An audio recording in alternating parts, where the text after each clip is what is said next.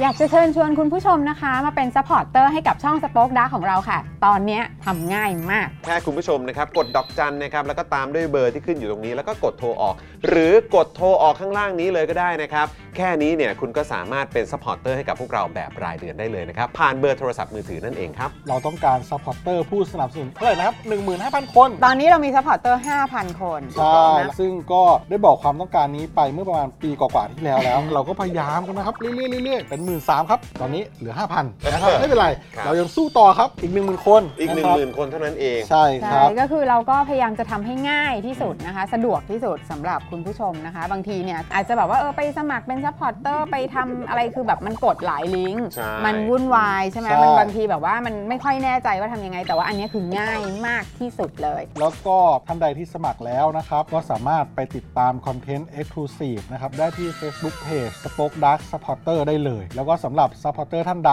ที่เป็นผู้สนับสนุนอยู่แล้วทาง YouTube หรือ Facebook นะครับ ก็สามารถทักแชทเข้าไป บอกว่าเป็น Supporter อยู่แล้วอยากเข้ากลุ่มลับ Exclusive สำหรับผู้สนับสนุนเท่านั้นนะครับ รีบสมัคร แล้วก็รีบทักแชทกันไปได้เลยนะครับ มากันเยอะๆนะคะ อืมสมัครกันเลยครับผม อีก 1 0,000 คนจะถึงเป้าแล้ว มาสนับสนุนพวกเรากัน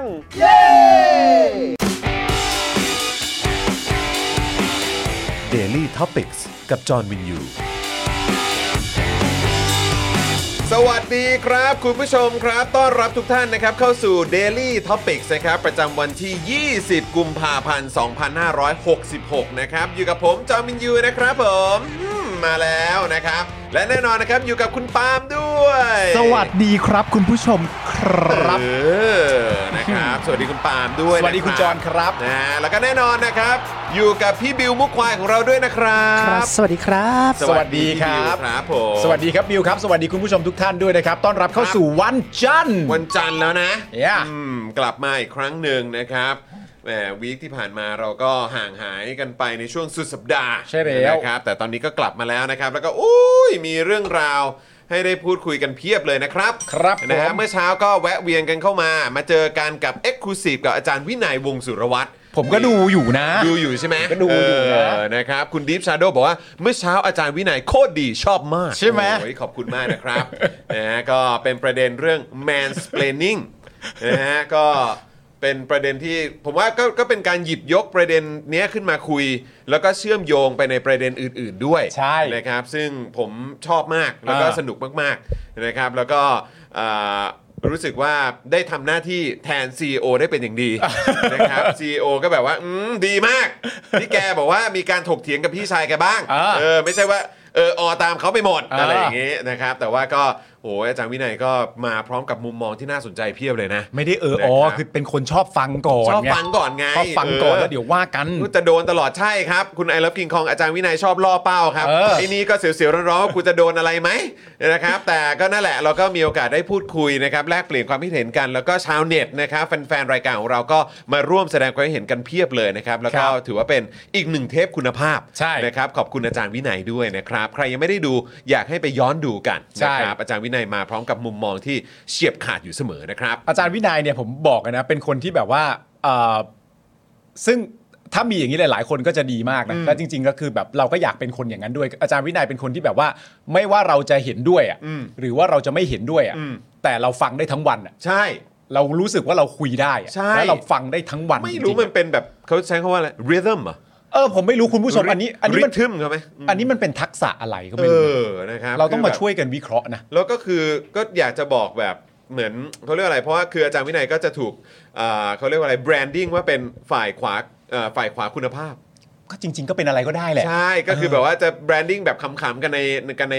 ครอบครัวเราอะ อ่า ว่าเป็นแบบฝ่ายขวาคุณภาพ ครับ นะครับก็จะมีความรู้สึกว่าเออเขาแบบเขานุ่มนวลนะ ใช่ เขาละมุนนะ เออ เขาแบบว่าจังหวะริทึมเขาแบบว่ามันมันชวนให้เราแบบว่า ใช่ ติดตามอ่ะ ใช่ เออก็เลยแบบอยากจะฝากเอ่อฝ่ายขวาหลาย ๆ ท่านที่อาจจะแบบมีความเอ่อดุเดือดดุดัน ใช่ นะครับกระโชกโคกหาก เออ ลองเอาอาจารย์วินัยเป็นตัวอย่างก็ได้ โอ้ยหรือจะเป็นอย่างที่คุณเป็นก็ได้ ได้ ม่เป็นไรหรอก ยังไงก็ได้เออแต่ว่าคือถ้าอยากฟังกันอยู่นานๆน่ะ ใช่ รับรองสไตล์อาจารย์วินัยได้ผล ใช่ ได้ผล เออนะครับ ผมก็เพิ่งรู้นะฮะว่าคำว่า mansplaining เนี่ย ครับ มันมีความหมายไปได้กว้างไกล เออ และสามารถที่จะนำย้อนกลับมาวิเคราะห์เป็นประเด็นการเมืองสังคมเศรษฐกิจอะไรต่างๆกันานาก็ ได้ ได้ หมดเลย เพราะสำหรับผมเนี่ย ครับ ผมเพิ่งบอกคุณตอนต้นรายการ อืม สำหรับผมคำว่า mansplaining ของผมเนี่ย ครับ มันคืออาการที่ผมทำแบบนี้คุณผู้ชมฮะ ครับ สมมติว่าคุณไทนี่ปวดท้องเป็นประจำเดือนนะครับ ครับ แล้วผมก็จะบอกคุณไทนี่ว่าเธอคิดไปเองจริงๆมันไม่เป็นไรหรอก อันเนี้ยแหละครับ อันเนี้ยแหละเอ่อทรงทรงประมาณเนี้ยเออทรงประมาณว่าโอ้ยมึงเป็นเรื่องมึงเป็นผู้เชี่ยวชาญเนอะในเรื่องที่มึงไม่เคยเป็นน่ะ เข้าใจป่ะเออ มันก็จะมีมีแบบอะไรประมาณนี้อยู่ มึงเก่ง ออ มาจากไหน ใช่ มาให้คำแนะนำเขาโดยที่ไม่รู้อะไรเลยเกี่ยวกับ เอ เรื่องนี้ อใช่ เฮ้ยรอบเดือนเดือนนี้ ฉันปวดท้องมากเลย เออ มคิดไปเอง เธ จ อ ริง คิดๆเธอ ไป ไม่เป็นไร เอง หรอกมันมันเป็นเรื่องเกี่ยวกับ มัน mindset อยู่ในหัวเธอ มันอยู่ในหัวเธอครับผมคือดีแค่ไหน คุณไทนี่เขาไม่กระโดดขาคู่มึง เออนะครับเนี่ยถ้ากระโดดขาคู่นี่นะ ไม่ได้นะเออนะ ผม ครับ ถึงบอกไงว่าผมจึงอยากฟังมาก เออ ว่าเออมันเป็นยังไง ครับบิวบิวดูไว้นะ เออบิว บิวดู ดูไว้ ไว้นะ เดี๋ยววันสำคัญใกล้จะมาถึงแล้วนะ เออ อ อย่ าไป mansplaining หลังจากแบบว่าใช้ชีวิตคู่นะ โอเค เดี๋ยวงานเข้านะเออเชื่อพี่ ผมเชื่อว่า พี่ ตอนนี้ เ คุณผู้ชมที่เป็นสุภาพสตรีในรายกาครรับ เราล้วนแล้วแต่กำหมัดไปพร้อม ค ๆ รับ กัน ผมนี่ไงคุณเจริญจันจ้ามาแล้วเออมาพร้อมกับ 555 นะ แต่คือรู้เลยว่าแบบอืมพี่ปาล์ม ทำไมมึง พี่ กล้า ปาล์มอื ทำไมมึง นะครับ กล้า คุณเบียร์บอกว่าอาจารย์วินัยเท่ากับขวา compromise นะครับ อ่า อ่าคุณ GK สวัสดีครับ ทักทายจากสวีเดนนะครับ ครับผม นะซึ่งเมื่อเช้านี้ก็มีการพาดพิงไปถึงสวีเดนด้วยเหมือนกันนะครับ อ่า นะฮะก็สวัสดีทักทายคุณ GK ด้วย สวัสดีคุณพัฒนายคุณพงพักด้วยนะครับเออ ฮะ คุณ X นะครับบอกว่าชอบไลฟ์เมื่อวันศุกร์ที่ไปฟีดกับคุณจอมขวัญกับอาจารย์สีโรดมากครับ โอ้ ยากให้ ขอบคุณครับ จัดร่วมกันอีกครับ เออนะฮะก็เราเราเปิดทางไว้เรียบร้อยแล้ว ใช่ เราเปิดทางไว้เรียบร้อยแล้วว่า ถ้ามีโอกาสอีกเราก็ไปอีกแน่นอนครับ ครับผม นะฮะสวัสดีคุณสไตรเกอร์ด้วยนะครับ คุณพลอยรุ้งด้วยนะครับเอ่อ คุณพลอยรุ้งบอกว่าอย่าหาแนะนำแบบนี้นะครับเป็นเราเราโดดขาคู่นะเอาจริงนะเออครับผม จังหวะอารมณ์ คบผทราบเลยครับ จังหวะอารมณ์ไม่ค่อยดี ครัด้ว บ ย ผมนะฮะ มึงฉลาดนะ ค ใช่ รับ ไหมไอ้ ผ ปาล์ม อืมนะครับคุณสราวุฒิบอกว่าคุณแก้วเคยแดงเดือดใส่พี่จอมไหมครับโอ้ยก็มันเป็นเรื่องปกติเราก็เราก็เข้าใจเออนะครับเหมือนเวลาเราป่วยอ่ะ ใช่ เหมือนเวลาเราแบบอาหารเป็นพิษท้องเสียอะไรแล้วมันแบบเอ้ยแบบมัน อ่ามั มันเหนื่อยมันทรมานเราก็เข้าใจครับเออนะฮะ ผมเคยไปถึงเบอร์นี้ด้วยนะ ฮะ เวลาที่คุณไทนี่เขาสมมติว่าเขาปวดท้องมากๆใช่ป่ะ อืม ในในบางเดือนอะไรอย่างเงี้ย ครับ เราก็แบบว่าเอ่อคุณไทนี่เนี่ยจะดูง่ายมากก็ เออ คือว่าถ้ายังโอเคอยู่อ่ะจะส่งเสียง อ่ะ จะพูดได้ เออ แต่ถ้าเงียบไปเลยอ่ะ รู้เลยว่าหนัก ให้รู้เลยว่าหนักจริง เออ แล้วในจังหวะที่เขากำลังหนักอยู่อ่ะ กูก็จะชอบไปบอกว่า เฮ้ย อืม ฉันเข้าใจเธอ นะ เนี่ยมึงอ่ะวอนขาคู่มากอ่ะปาล์มวอนขาคู่ แล้วผม เชื่อกูอันเนี้ยฉายาใหม่มึงได้แล้วแหละ แล้วผม เออ นี่ไปหนักกว่านั้นครับ บาง ฮะ วันก็แบบว่าไทนี่ฉันน่ะเข้าใจเธอนะ เอออ การที่เธอเป็นนะตอนเนี้ยมันก็เหมือนกับที่ฉันเป็นตอนเวลาฉันแฮงก์นั่นแหละ โอ้โหย คำถามคือ มึงรอดมาได้ไง ผมรอดมาได้ยังไง มึง ฮะ รอดมาได้ไงวะกูไม่เข้าใจมึงรอดมาได้ไงเนี่ย แต่ตอนนี้ แล้ว ผม ไทนี่เนี่ยเขาก็เป็นแบบสายแบบสปอร์ตบูมันนะ เขาทำได้นะฮะ เข้าใจป่ะเออจระเข้ ทำได้ ฟาดหางนี่กูว่า ทำได้ ไม่ไม่เกินกำลังนะเว้ย ผมไม่ เออ ทำแล้ว ครับผม แมนสเปนนิ่งไม่ทำ ดีมาก ไทำ ดีมากดีมากฮึบไว้ฮึบไว้หน่อยฮึบไว้เพื่อนเวลาอยากจะแมนสเปรนิ่ง เออ มึง ฮึ ฮึบบ ไว้ ไว้นิดนึง ฮึบไว้ นะครับอ้าวซูเปอร์แชทแรกมาแล้วนะครับ จากคุณกิตนัทครับผม ครับผม นะฮะขอบคุณนะครับ 69 บาทบอกว่าได้ดู All Star ไหมครับ คุณปาล์ม ดูครับ เป็นไงบ้าง ไม่สนุกครับ เอาเหรอ ว้ายพูดตรงๆอย่างนี้ เฉ ได้ ย เลเฉยยๆหรอ เฉยเฉยๆครับ ทำไม เฉ อะ ยๆ รอบ มั นี้รอบนี้เฉยเฉยๆหรอ ผมว่ามีสิ่งหนึ่งนะครับ ที่ผมจะคาดการณ์ไว้ก่อนตั้งแต่ตอนนี้เลยนะครับว่าเอ่อสำหรับบาสเกตบอล NBA เนี่ยปัญหาอาการบาดเจ็บของนักกีฬา อืม จะทำลาย NBA อ๋อ จริง เออ ๆ มันไม่เข้าใจเหมือนกันว่ะ อาการบาดเจ็บมันมาจากอะไรมันมาจากการแบบเหมือนอ่านี่ไทนี่เคมานะ นะครับครับผม นี่คือเสียงกระโดดขาคู่ 3 ครั้งมาฮะเออครับผมเออกูนึกว่าเป็นแบบ เออครับผม คือแค่ว่าใน NBA เขาเล่นกันหนักขึ้นหรือว่ายังไง ไม่เลยครับ เป็นเรื่องที่น่าแปลกมาก เพราะว่าณตอนนี้เขาก็วิเคราะห์กันว่าใน NBA สมัยใหม่เนี่ยหรือกีฬาบาสเกตบอลสมัยใหม่เนี่ย มันซอฟต์ลง มันเบามากขึ้น แต่ก่อนที่เคยฟาวกันแรงๆ เล่นกันแบบฟิสิกอลถึงเนื้อถึงตัวแบบอัดกันร่างกายอะไรต่างๆนานา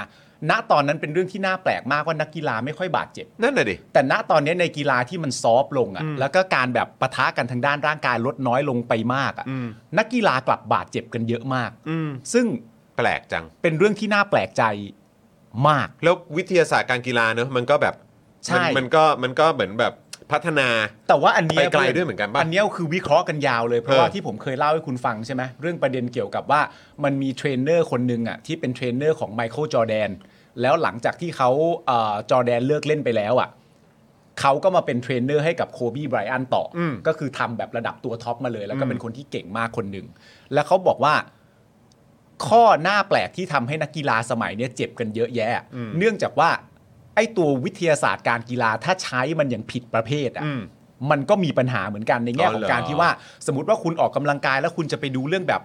ไปยืนอยู่บนลูกบอลที่มันเด้งเด้งๆได้ แล้วแบบมาวัดความบาลานซ์ซิแล้วก็ดึงอันนั้นใช้อุปกรณ์อะไรที่มันดูแบบแปลกประหลาดอะไรต่างๆนานานั่นนู่นนี่อ่ะแต่เขาบอกว่าเขาบอกนะผมไม่แน่ใจนะผมก็ไม่ใช่ใช่สายออกกำลังกายเหมือนกันเขาบอกว่าในความเป็นจริงอ่ะในกีฬาที่มันมีการปะทะกันเยอะๆอ่ะสิ่งที่ทำให้คุณสามารถจะลดอาการบาดเจ็บได้จริง ๆ เวลาที่คุณเวิร์กเอาหรือออกกำลังกายอ่ะคือคุณต้องยกเหล็ก อ๋อ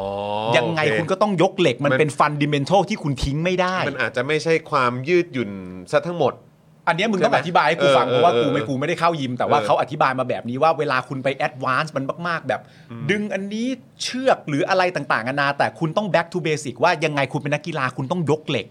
เออ ไว้ก่อน กูว่า ไม่รู้นะ ก็ อันนี้ไม่ กู รู้ ว่าก็ นะ น่าจะจริงนะ เออ ก็ก็มันก็น่าจะมีส่วนนะจริงๆ ใช่ใช่ นะคุณ ใช่ ผู้ชมจริงๆนะ นั่น ค แห รับ ละเพครับราะว่าคือถ้าร่างกายมันแข็งแรงอ่ะ เออ แข็งแกร่งอ่ะกล้ามเนื้อมันแข็งแรงอ่ะ เออ ไอ้การปะทะกันมันก็จะแบบ ใช่ มันก็มันก็เหมือนแบบเขาเรียกว่าจะรับได้ดีกว่า ใช่ อะไรแบบนี้อันนี้ตาม เออ ก็เหมือนกันครับ ผมก็ไม่ใช่นักกีฬาอาชีพอะเนอะแต่ว่าก็คือเอาจากแบบเท่าที่มีประสบการณ์มาก็ เออ ก็ค่อนข้างเห็นด้วย ใช่ใช่ ครับ ใช่ ผม แล้วมีอีกประเด็นหนึ่งก็คือว่าเหมือนณตอนนี้เวลาที่คุณเวิร์กเอาออกกำลังกายเพื่อมาแข่งขันน่ะ อืม คุณโฟกัสกับการที่ว่าร่างกายคุณดีในการไปทำแต้มใช่ อื ปะ่ ม ไปไปชูดกระโดดสูงๆ หรือ ครับ การไปทำแต้ม ครับ แต่ว่าคุณได้โฟกัสบ้างหรือเปล่าว่า เวลาที่คุณไปทำแต้ม แล้วคุณโดนตบล่วงลงมา อืม ร่างกายคุณดีพอสำหรับการล่วงการล้ม รับ การกระเด็น แรงปะ การ ทะ กระแท ตร ก งนั้น ห หรื รือ อ เป เป ล่า ล่า อันนี้ก็อีกพาร์ทหนึงด้วย เออเออจริง นักกีฬาสมัยนี้เลยค่อนข้างแบบเจ็บเยอะ แล้วพอมันเจ็บเยอะแบบ เอ่อแบบนักกีฬาคนนี้มาจากมหาวิทยาลัยเก่งมากเข้ามาปุ๊บ เจ็บทั้งฤดูกาล อืม แล้ววายมันดรอปนะเว้ย เออใช่ นักกีฬาคนนี้ย้ายทีมมาเจอกับนักกีฬาคนนี้ ย้ายมาเสร็จเรียบร้อยเจ็บเลยไม่ได้เล่นด้วยกัน กำลั อะไรอย่างเงี้ย ลุ้นแบบตื่นเต้น ออ น่ะเอ นั่นแหละครั อบ มันโดนเหมือนโดนหักฟิลอ่ะ ใช่ เออนะครับ ใครมีความรู้ก็มาบอก แชร์มาได้นะครับ แชร์ มา มาได้นะครับนะฮะคุณ GK บอกว่าไปดูอาจารย์วินัยก่อนนะ อยากเสพคนขวาขวาๆที่มีสติปกติบ้าง โอ้ยโอ้โหแหมนะครับ คุณผู้การสเจอร์นี่นะครับซูเปอร์แชทมานะครับ เป็นเมมเบอร์เช็คด้วยนะครับอ่ะขอซาวหน่อยครับผม แล้วก็เมื่อสักครู่นี้เห็นมีคุณยายาด้วยใช่ไหมนะครับ ก็ซูเปอร์แชทมาเหมือนกันเช็คชื่อ สวัสดีครับ คุณกริตยานะครับไอเอ่อมาดูทันสด สวัสดีจากไอร์แลนด์นะครับพี่ๆ ครับ อ่าขอบคุณนะครับ สวัสดีนะครับผมนะครับอ่าทักทายทุกท่านด้วยนะครับ ใครมาแล้วอันดับแรกเลยขอให้ช่วยกดไลค์กดแชร์กันด้วย ครับ นะครับแล้วก็วันนี้เนี่ยนะครับก็ต้องบอกก่อนเลยว่าเราอ่าได้อ่ามีแฟนรายการของเรานะครับ ก็ส่งคือจริง ๆ เป็นเรื่องที่เราเคยคุยกัน ใช่ใช่ใช่ รายการของเรากันมาด้วยนะครับ เพราะว่าแฟนรายการของเราท่านนี้เนี่ยก็มีโอกาสได้แลกเปลี่ยน แล้วก็ระเอ่อเล่าเรื่องราวนะครับที่น่ารักเกี่ยวกับครอบครัวของเขาเนี่ยให้เราได้ฟังกัน ก็คือคุณกรกฎ ครับ นี่นะครับ ซึ่งก็คุณกรกฎส่งมานะครับ ส่งมาให้เรานะครับวันนี้นะครับนี่ส่งกาแฟมาให้ผมด้วย น่ารักจั นี่ ง นะครับนะขอบคุณมากเลยนะครับ บอกว่าของฝากเล็ก ๆ น้อยๆจากแคนาดา เห็นว่าคุณจรชอบดื่มกาแฟหวังว่าคงจะชอบนะคะนะครับขอบพระคุณมากๆเลยนะครับเดี๋ยวเดี๋ยวจัดแน่นอนเดี๋ยวจัดแน่นอนเดี๋ยวคุณ ครับ ปาล์ม ผม ก็จะได้ชิมด้วย นี่คือกาแฟนะ ใช่แล้วก็คือที่เราคุยกันเนี่ยก็คือประเด็นเกี่ยวกับเรื่องของคอมิก อ่าใช่ เกี่ยวกับเรื่องของการ์ตูน ครับผม นะครับซึ่งที่เรารู้สึกตื่นเต้นเป็นพิเศษเนี่ยก็เพราะว่าคุณกรกฎเล่าให้ฟังว่า อืม อ่าแฟนของคุณกรกฎเนี่ย ครับ นะครับก็คือคุณสามีเนี่ย ครั นะ บ ครับนะก็คือเขาเขียนคอมิกด้วย เป็นคนเขียนการ์ตูน ใช่ ซึ่งวันนี้ก็ส่งมาให้เราด้วย ว้าย นะครับ ตายแล้ว Witch Creek Road นี่นะครับ เล่มนี้ อ่า เป็นคอมิกที่สามีของพี่เขียนค่ะ เคยลงโฆษณารายวันกับทางรายการด้วย ส่งมาให้คุณจอนกับคุณปาล์มและทีมงานเป็นที่ระลึกค่ะ โอ้ยขอบพระคุณมากๆ ผมก็เลย เลย บอกว่า ครับ ก่อนที่ผมจะเปิดเล่มนี้อ่านเนี่ย อ่าน นะครับหรือเปิดเปิดดูเนี่ย ผมคิดว่าเปิดในรายการดีกว่า อ่า นะ ใช่ ครับนะก็เดี๋ยวเดี๋ยวเรามาดูกันอ่ะผมฝากคุณเปิดเลยละกัน เปิดเลยเหรอ เปิดเลยเปิดเลยเปิดเลย โอเค เพราะว่า นอกจากมีเล่มเอ่อ Wish Creek Road เนี่ยนะครับที่ทางสามีของคุณกรกฎเอ่อเป็นคนเขียนแล้วก็เป็นคนทำเล่มนี้ขึ้นมาเนี่ยนะครับ ก็ยังส่งอันอื่นมาให้ด้วยครับ ครับ คอมิกเหล่านี้ส่วนใหญ่มาจากคอมิคอนใกล้ ๆ เมืองของพี่ค่ะ อ่าฮะ เก็บมาฝากคุณจอและคุณปาล์มมีบางเล่มเป็นของเด็กด้วยค่ะ หวังว่าคงจะชอบนะคะ จาก ครับ แฟนรายการนะครับ โอ้ยขอบพระคุณมากๆ คอร่า เลยครับ นะครับนะฮะขอบคุณมากเลยนะครับงั้นจะแกะตรงนี้เลยจะได้ดูกัน แกะนะ ครับ แกะนะ ว่าเป็นอย่างไรขออนุญาตเลยนะครับ เหมือนเด็กเหมือนเด็กเปิดเปิดของขวัญเนอะ มินคอนดิชัน มินท์คอนดิชันจริง ๆ เลยนะครับ อันนั้นก็คือเป็นเล่มที่เอ่อสามีคุณคอร่าแล้วกันใช้ใช้ชื่อว่าคุณคอร่าแล้วกันนะครับ เออนะครับ เป็นคนรังสรรค์ขึ้นมานะครับ นี่ โอ้อันนี่มีอะไรเนี่ย เปิดอันเล็กก่อนปึ๊บเดี๋ยวก่อนนะฮะ หุย เล่มนี้ซื้อให้คุณจอและคุณปาล์มค่ะ เล่มนี้ถือเป็น one of the best stories พี่และสามีชอบเรื่องนี้มากค่ะ และนี่ก็คือ Batman Year One ครับ ว้ายว้าย สุดยอด จะเอาจะเอาใส่จะเอาใส่กรอบไว้ก็นะเ อ่านซะหน่อยสิ ต้องอ่านซะหน่อยเนาะ อ่านซะหน่ โอ้ อย โหสุดยอดมากเลยนะครับแบทแมนเยวันนี่คือคลาสสิกสุด โอ้โห ๆ คลาสสิกสุด คุณพี่เขาอยู่ที่ไหนนะ แคๆนาแคนาดา เหรอ ฮะ โอ้โห แคนาดาครับผมนี่นะฮะ อยู่ตรงนี้เลยขอบพระคุณมาก ๆ เลยนะครับแบทแมนเยวันสุดยอดจริง ๆ เลยนะครับ เห็นแล้วตื่นเต้นเลยนะ โอ้ นะ โห ครับ สุดยอด นะแล้วเราต้องเราต้องแบบว่าเป็นเราต้องมีชั้นหนังสือในสตูดิโอเราแล้วแหละ เออเนอะ เนอะ ผมว่า เออ มันสร้างบรรยากาศอีก เป็น แบบ ชั้น ห ห นึ นั งด้วงยนะ สืออีกฟิลหนึ่งเลยนะครับ อ่ะไหน โอ้โห ไหนคุณเปิดข้างในของทาง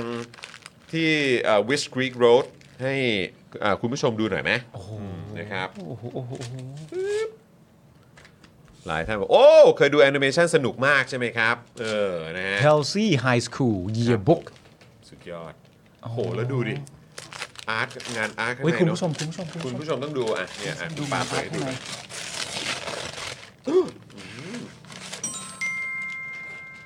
เหมือนเด็กได้ของขวัญเนี่ย ใช่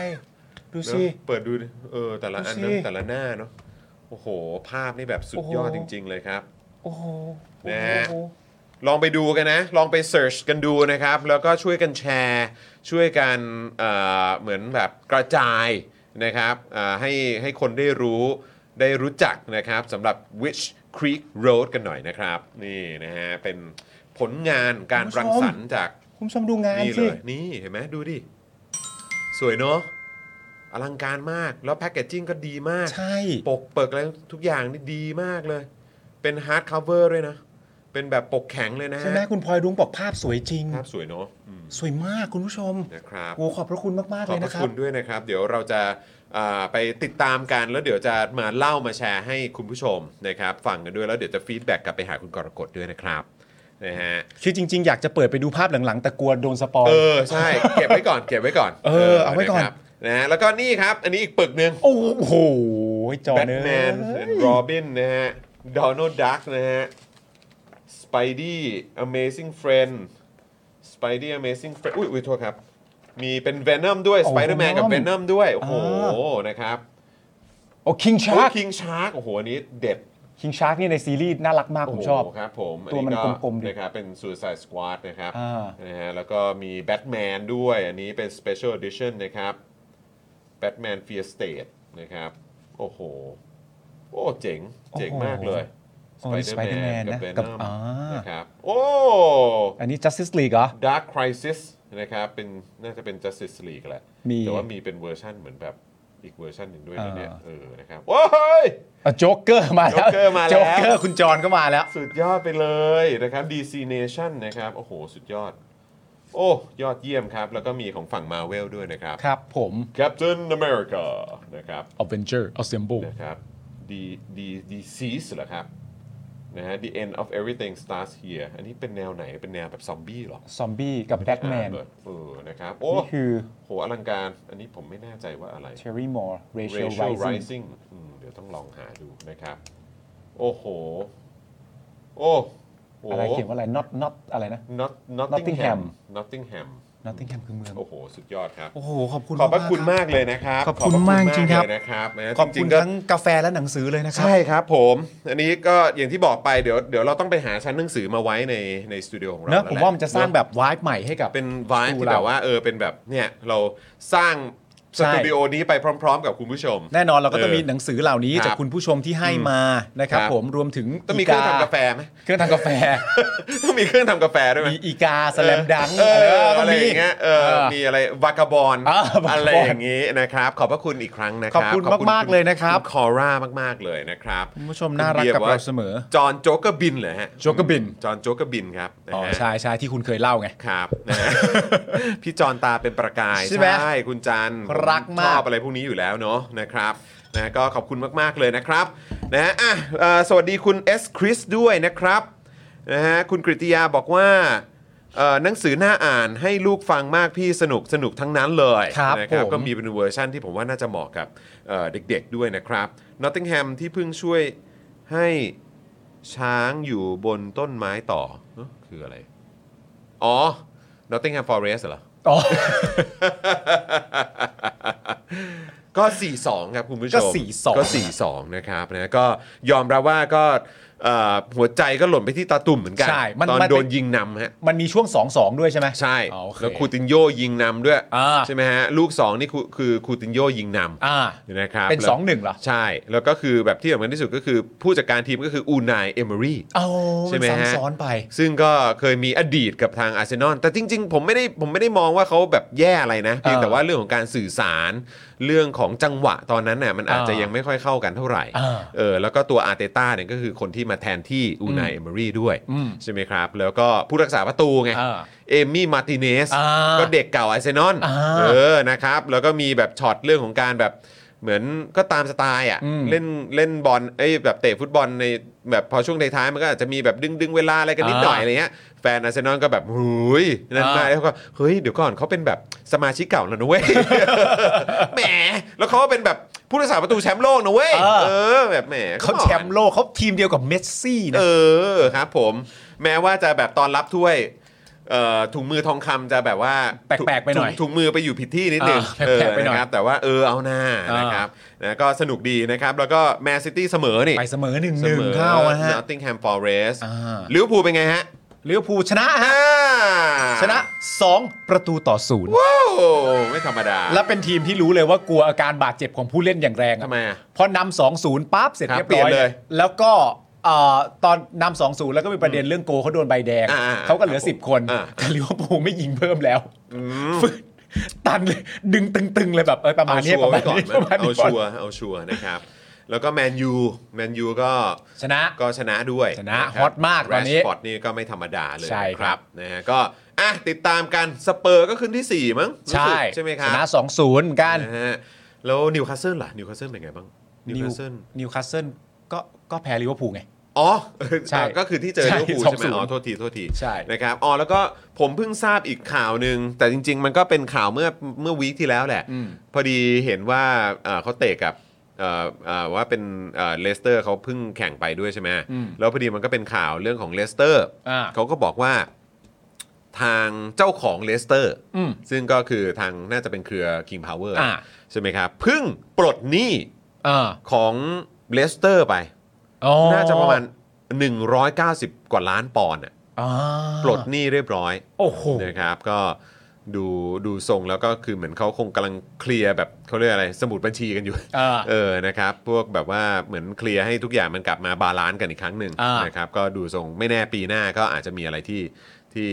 ที่เอ่อ ใหญ่ น่าเซอร์ไพรส์ อ่า เกิดขึ้นก็ได้นะค ครั รับบ ผม ก็เดี๋ยวรอดูกัน ๆ ครับ คุณกั๊กบอกว่าคาริอุสเตรียมเจอแมนยูครับ นิวคาสเซิลใช่ไหม ครับผม อันนี้โป๊บโดนใบแดงไปใช่ไหม คุณอินบาร์นะครับบอกว่าวันนี้มีข่าวประวิทย์ไหมครับเออเป็นอันไหนฮะ เป็นแบบตอนที่ตอนที่ไปลงพื้นที่แบบติดดินไหมฮะ กินข้าวอะไรอย่างงี้ เอ ไหม อกินข้าวร้านร้านร้านเอ่อร้านร้านทั่วๆไปหรือเปล่าเออนะครับ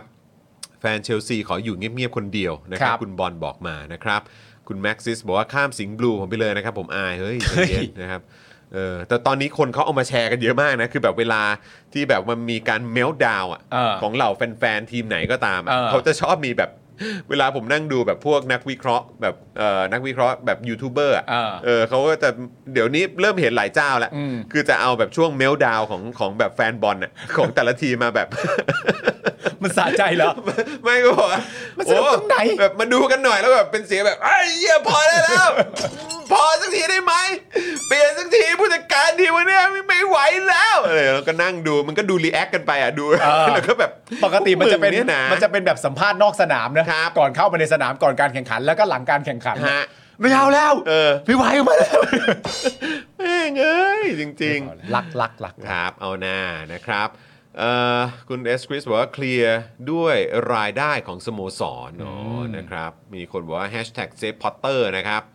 นะฮะคุณเบียร์บอกว่าประวิทย์ไม่ต้องรีบวานาบีจะติดดินหรอก เดี๋ยวอีกไม่กี่ปีก็ได้ลงดินแล้ว โอ้โห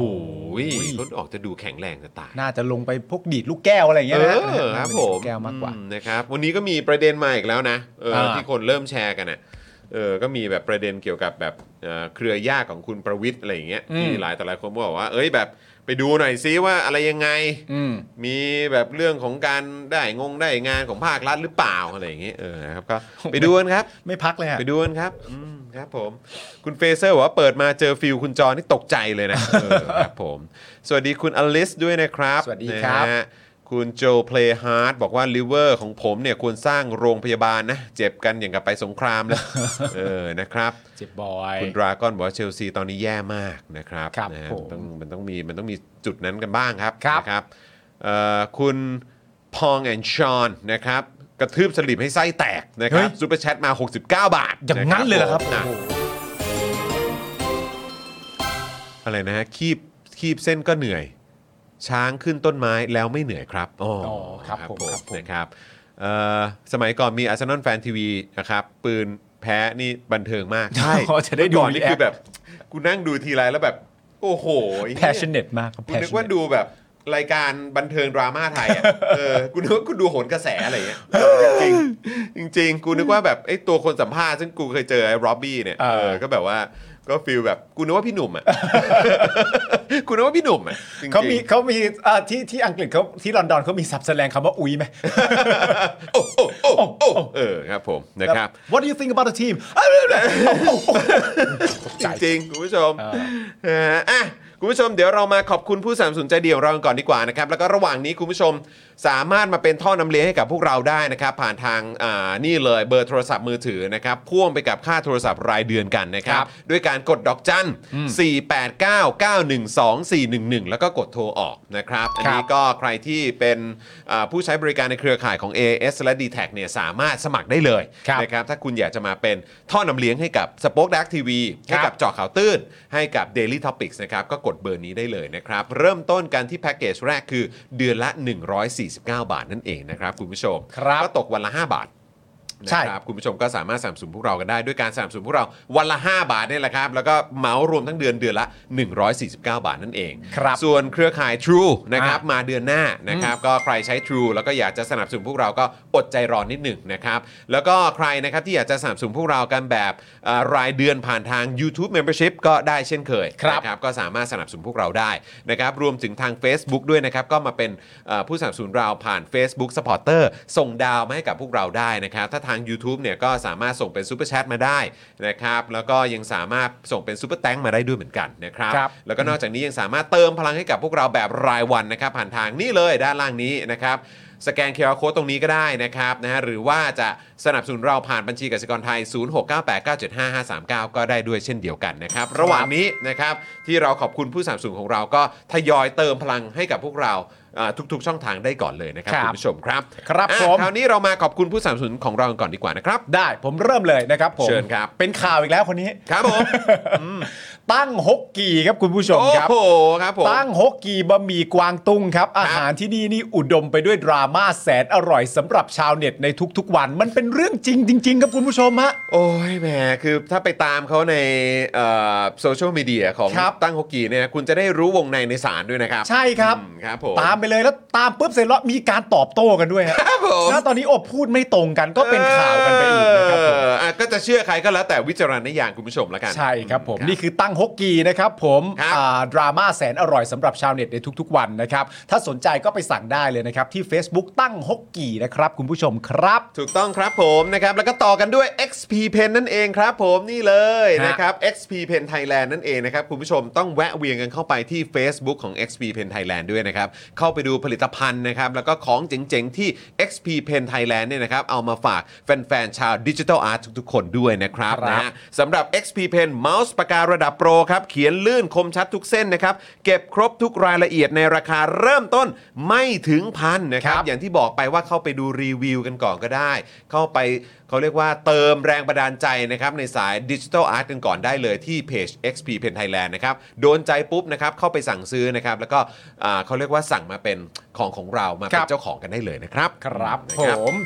ต่อกันที่จินตรักษณ์คลินิกครับ จมูกพังเบี้ยวทะลุระเบิดมาจากไหนนะครับ มาให้หมอเชษฐ์แก้ให้ได้หมดทุกรูปแบบเลยครับ เขานะครับคือคนที่โรงพยาบาลทั่วไทยโยนงานยากมาให้เสมออันนี้รู้กันเฉพาะคนในวงการนะครับ เทพจริงครับ เรื่องงานซ่อมจมูกพังต้องหมอเชษฐ์จินตรักษณ์คลินิกนะครับ สอบถามไปได้เลยนะครับ ที่ Facebook จินตรักษณ์คลินิกที่ขึ้นอยู่ตรงด้านข้างนี้แล้วนะครับ ครับผมนะครับอ่ะแล้วก็ต่อด้วยผู้สนัมสนุนใจดีของเราอีกเจ้าหนึ่งนะครับ กับ CJ Books นั่นเองนะครับ นี่เลย แหล่งรวมหนังสือที่ไม่เหมือนใคร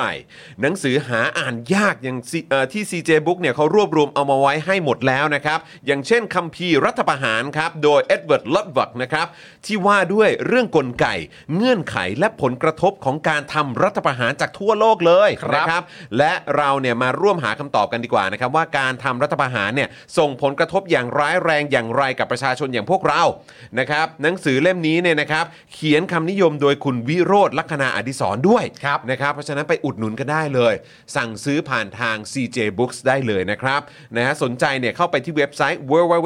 www.cj-books.com นะครับหรือติดต่อสอบถามไปได้เลยนะครับทาง Facebook นะครับ CJ Books นั่นเองนะครับ ครับผม นะฮะขอบคุณครับ ขอบคุณนะครับ ต่อกันที่ flowers and scarfs นะครับผมร้านดอกไม้ใจกลางทองหล่อครับ กับเทคนิคการจัดสุดพิเศษเฉพาะตัวครับ ที่ทำให้ช่อดอกไม้เนี่ยสวยสง่าลักช r y รี่ประดุจงานศิลปะเลยทีเดียวครับ ใครนะครับที่กำลังมองหาของขวัญสำหรับคนสำคัญนะครับ ให้ flowers and scarfs ช่วยให้ช่วงเวลาสุดพิเศษของคุณสมบูรณ์แบบมากยิ่งขึ้นครับ ติดต่อไปได้เลยนะครับ ที่ flowers and scarfs นะครับผมที่เบอร์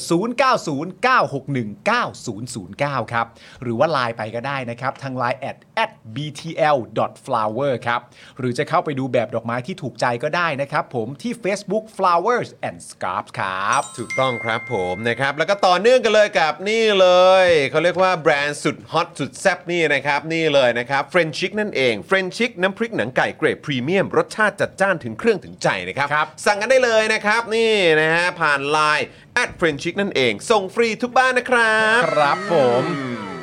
ต่อกันที่ Oasis Coffee ครับผม ครับผม Oasis Coffee นะครับ ร้านกาแฟ 24 ชั่วโมงครับ สไตล์ยุโรป พร้อมตกแต่งร้านแบบจัดเต็มครับ มุมถ่ายรูปนี่บอกได้เลยว่าเพียบนะครับ ห้ามพลาดนะครับ ไปจิบกาแฟหอมๆ พร้อมเสพบรรยากาศสุดชิลนะฮะ ได้นะครับที่สาขาห้วยขวางและรางน้ำตลอด 24 ชั่วโมงเลยนะครับ ครับ ทั้งวันทั้งคืนเลยนะครับ ต้อง คุณผู้ชม ไปกัน ค ครั รับ บ ดูรายละเอียดเพิ่มเติมได้นะครับที่ Facebook Oasis Coffee TS ครับ ถูกต้องครับผมนะครับแล้วก็ฝากคุณผู้ชมด้วยนะครับสำหรับใครที่ทำคอนเทนต์ออนไลน์นะครับแล้วก็อาจจะทำธุรกิจในโลกออนไลน์กันด้วย แล้วมีความจำเป็นจะต้องใช้โซเชียลมีเดียแพลตฟอร์มต่างๆนะครับในการเข้าถึงนะครับกลุ่มเป้าหมายของคุณเนี่ยนะครับนี่อยากจะแนะนำคอร์สนี้เลยครับคอร์สวิธีลดค่าโฆษณาและขยายฐานลูกค้าด้วยการเพิ่มออร์แกนิกรีชนั่นเองนะครับ ครับ ตอนนี้จะยิงแอดแต่ละทีเนี่ยมันแพงๆครับผมนะฮะมาเพิ่มออร์แกนิกรีชดีกว่า ประหยัดเงินในกระเป๋าของคุณได้ด้วย แล้วก็เข้าถึงกลุ่ม target group ของคุณได้มากยิ่งขึ้นกว่าเดิมแบบถล่มทลายครับผม ครับ นะฮะนี่เลยนะครับกับคอร์สนี้นะครับ ซึ่งคุณเนี่ยสามารถนะครับเรียนผ่านคลิปนะครับ ยาว 30 นาที แล้วก็มาพร้อมกับ PDF 11 หน้าเท่านั้นนะครับ เรียนรัดเรียนไวเข้าใจพื้นฐานไปใช้ได้กับโซเชียลมีเดียทุกแพลตฟอร์มเลยนะครับ คุณผู้ชมครับ ราคาค่าคอร์สนี้ 2,999 บาทนะครับ ทักแชทแล้วก็ส่งข้อความไปหาพ่อหมอได้เลยนะครับ Search Facebook Page นี่นะครับคอร์สแก้ปัญหานะครับแล้วก็ DM ไปหาพ่อหมอก็ได้ หรือโทรมาที่เบอร์ด้านล่างนี้นี่ด้านนี้ด้านนี้ปุ๊บ ตรงนี้นี่เออด้านล่างนี้นะครับ 0858275918 นะครับ เดี๋ยวพ่อหมอรับสายแล้วก็เดี๋ยวมาคุยเรื่องของคอร์สกันนะครับ ว่าคุณสนใจจะเรียนอย่างไรนะครับ ครับ นะ ผ ฮะ ม รับรองว่าคุ้มค่าโดนใจ แล้วก็เหมาะกับคนที่ทำธุรกิจออนไลน์ด้วยนะครับ ครับผม นะฮะอ่ะคุณผู้ชมครับเมื่อสักครู่นี้นะครับเอ่อเราเอ่อเพิ่งได้รับการอัปเดตข่าวคราวล่าสุดมาจากน้องน้ำนิ่งนะครับ ครับ นะฮะบอกว่าตอน5โมงครึ่งครับ ศูนย์ทนายความเพื่อสิทธิมนุษยชนรายงานนะครับ ว่าสารอาญารัชดา ให้ประกันนักกิจกรรม 3 รายครับ ก็คือคุณเกตโสพล คุณใบปอและคุณพรพศครับ อ๋อครับ เอา ผ ละครับ ม ได้ประกันตัวนะครับ ขณะที่คุณตะคทาธรนะครับศาลมีคำสั่งให้สืบเสาะเพิ่มเติม ส่วนคุณธีรนัยและคุณชัยพรศาลมีคำสั่ง ส่งสำนวนให้ศาลอุทธรณ์พิจารณาสั่ง คาดว่าจะทราบผลภายใน 2-3 วัน โอเค นะครับเพราะฉะนั้นผมคิดว่างั้นเราอัปเดตเพิ่มเติมต่อเนื่องกันเลยดีกว่า ได้ได้ได้ นะครับ ได้ ก็แน่นอนตอนนี้เราอัปเดตประเด็นของคุณเกตคุณใบปอและคุณพรพจน์ไป ซึ่งคุณเกตเนี่ยช่วงที่ผ่านมาก็มีการ อดนอน เอดนอนนะครั ครับ บ เพื่อเออเป็นการประท้วงด้วยนะค ค รั รับ บ วันนี้เนี่ยนะครับคุณแบมและคุณตะวันเนี่ยอดอาหารเป็นวันที่ 30 แล้วนะครับนะฮะซึ่งแน่นอนในช่วงที่ผ่านมาเนี่ยก็คือกว่าเขาจะคือเขาจะพูดยังไงเดียทาง เอ่อทีมแพทย์พยายามอย่างเต็มที่ที่จะประคับประคอง ใช่ นะครับ ให้ทั้งสองท่านเนี่ยเขายังยังคงแบบคือประคับประคองอาการอะ ครับ นะครับ แล้วก็มีการจิบน้ำเรื่องของเออการทานสารอาหารอะไรต่างๆ โพแทสเซียม เออนะครับที่มีความจำเป็นเนี่ยก็ยังคงยังคงเอ่อเขาเรียกว่าอะไรมีการดูแลอย่างใกล้ชิดกันอยู่นะครับ แต่สิ่ ครั ง บ ที่พวกเราเป็นห่วงแล้วก็กังวลมากก็คืออยากจะให้ทั้งสองคนเนี่ยเขาเขา เขาเหมือนไอ้ตรงกรณีเรื่องของการอดอดอาหารอดน้ำเนี่ยพวกเราแบบเออออยากให้รักษาชีวิตกันไว้ก่อนนะ ครั นะ บ ครับนะแต่ว่าก็แน่นอนน้องทั้งสองคนเขาก็ยืนยันชัดเจนนะครับ ครับ เพราะฉะนั้นเราต้องมาอัปเดตสถานการณ์ตอนนี้กันหน่อยนะครับ ครับ นะฮะก็คือมีคำชี้แจงนะครับของตะวันและแบมจากการเข้าเยี่ยมของทนายความนะครับ ระบุว่าหากผลการประกันตัว ผู้ต้องขังคดีการเมืองชุดสุดท้ายในวันนี้ ไม่เป็นไปตามกฎหมาย ทั้งคู่จะไม่รบกวนโรงพยาบาลธรรมศาสตร์อีก และจะย้ายไปตั้งหลักอดอาหาร และต่อสู้ต่อไปที่หน้าศาลฎีกาสนามหลวงครับ ครับ เพื่อรอฟังผลประกันนักโทษการเมืองทุกคนครับ ครับผม นะฮะก็เอ่อที่เราอัปเดตกันไปเนี่ยเมื่อตอนก่อนเข้ารายการเนี่ยนะครับก็คือทางทนายความเนี่ยยื่นขอประกันตัว ผู้ต้องขังคดีทางการเมืองทุกราย ครับ ซึ่งก็มีคุณเกตคุณใบปอและคุณตะนะครับเอ่อรวมถึงคุณธีรนัย คุณชัยพร แล้วก็คุณพรพศด้วยนะครับซึ่งยังมีหมายขังเหลืออยู่นะครับแต่ว่าอัปเดตล่าสุดเนี่ยก็คือคุณเกตคุณใบปอ และคุณพรพศเนี่ยนะครับได้รับการประกันตัวแล้ว ครับ อให้ประกันแล้วนะครับแต่ว่าท่านอื่นๆนะครับยังคง ยังคง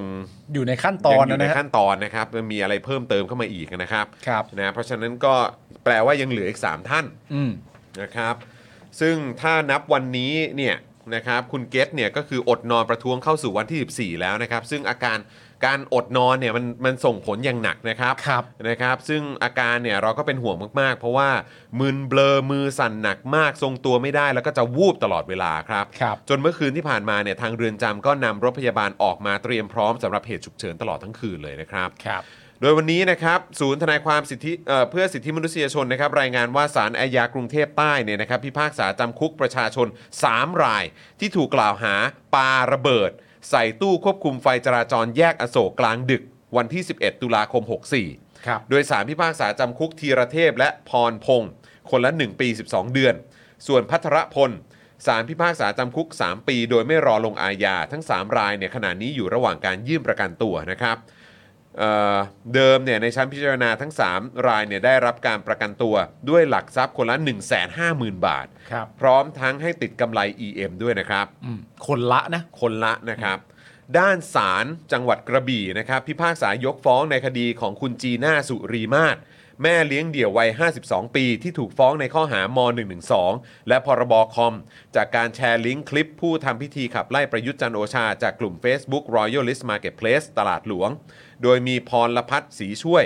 สมาชิกกลุ่มปกป้องสถาบันจังหวัดกระบี่เป็นผู้แจ้งความกล่าวหานะครับ อันนี้ยกฟ้องนะครับ ยกฟ้องครับ ครับ โดยศูนย์ทนายนะครับระบุว่าคดีนี้น่าสนใจในแง่ตัวคลิป ที่คุณสุรีมาศนำลิงก์ไปแชร์ในวันนั้นเนี่ยไม่ได้มีส่วนเกี่ยวข้องกับสถาบันกษัตริย์ เป็นเพียงแต่คลิปคนทำพิธีจุดเทียน พร้อมมีเสียงสวดภาษาเขมร และมีรูปภาพของประยุทธ์วางอยู่ โดยมีข้อความประกอบว่า ในเมื่อไล่ทุกวิธีแล้วไม่ไป ก็ต้องพึ่งวิธีสุดท้าย มนต์ดำเขมรเสกหนังควายเข้าตัวควาย เพียงแต่คลิปดังกล่าวเนี่ยถูกเผยแพร่อยู่ในกลุ่ม Royalist Marketplace ตลาดหลวง ซึ่งมีภาพนะครับของรัชกาลที่ 10 เป็นภาพปกของกลุ่ม ซึ่งผู้ไปแจ้งความร้องทุกข์ยกประเด็นเรื่องภาพปกไปแจ้งครับ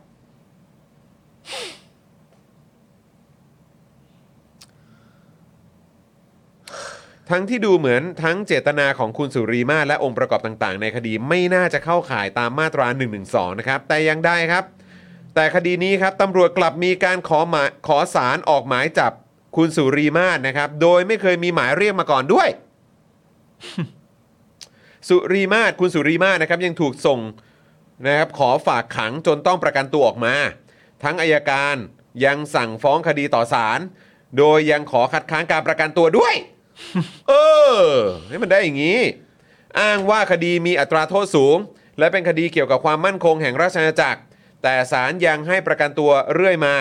ก่อนที่วันนี้ศาลจังหวัดกระบี่จะพิพากษายกฟ้องนะครับ หัว ครับ สรุปมาตรานี้มีปัญหาไหมครับ ต้องถามกันเลยครับ คลิปที่ว่าเป็นการแชร์ลิงก์คลิปผู้ทำพิธีขับไล่ประยุทธ์จันทร์โอชาครับ แต่ผู้ฟ้องไปฟ้องด้วยภาพปกครับ สุดจริง ๆ ครับ ผู้แต่ประเด็นคือผู้ฟ้องก็เป็นผู้ฟ้องครับ แต่ประเด็นก็คืออายการก็ยังสั่งฟ้องคดีต่อศาลด้วย และนอกจากนั้นก็ยังคัดค้านการประกันตัวด้วย ไอ้ขั้นตอนเหล่านี้นี่มัน มันมาได้ยังไงฮะ อะไร เนี่ย ครับเนี่ย เออเว้ย สุดจริง ๆ นะครับ แต่ถ้าเกิดว่าอัปเดตกันจริง ๆ ก็เหมือนที่เราอัปเดตไปนะครับ ครับ ผม5้าโมงครึ่งเมื่อประมาณครึ่งชั่วโมงที่แล้วเนี่ยคุณผู้ชมฮะก็อ่านั่นแหละครับสารอาญารัชดาให้ประกันตัวคุณเกตโสพลคุณใบปอและคุณพรพจน์นะครับ ยังเหลือคุณตะ คุณ ค ตะ ทาธรคุณธีรนัยและคุณชัยพรนะครับ ครับศาลมีคำสั่งส่งสำนวนให้ศาลอุทธรณ์พิจารณาสั่งนะครับ คาดว่าจะทราบผลภายใน 2-3 วันอ่ะโอเคนะครับ เอาละครับคุณผู้ชมครับเดี๋ยวเรามาเริ่มต้นข่าวแรกกันหน่อยดีกว่านะครับเราก็ต้องมาอัปเดตกันหน่อยนะครับซึ่งก็ต่อเนื่องกันมา ผมคิดว่ามันต่อเนื่องมาจากช่วงอภิปรายเอ่อทั่วไปนะครับที่เกิดขึ้นเมื่อสัปดาห์ที่แล้วนะครับ ครับ ก็คือประเด็นนะครับที่รวมไทยสร้างชาติยอมรับครับว่าเช่าตึกจากสวออ่างจริง ทรงเอก ครับทรงเอนะครับแต่บอกว่าอันนี้เนี่ยไม่เกี่ยวกับประยุทธ์ เพราะอะไร เพราะไม่ได้เป็นกรรมการบริหารพัก แล้วประยุทธ์เนี่ยก็เพิ่งเข้าพักด้วย ครับผม นะครับนะฮะแล้วก็คุณโรมครับ อ่า นะฮะก็มีสวมาฟ้องครับ ส่งเอ ผม ฟ้อง ครับผม ครับ พักรวมไทยสร้างชาตินะครับออกมาแถลงนะครับ ชี้แจงกรณีที่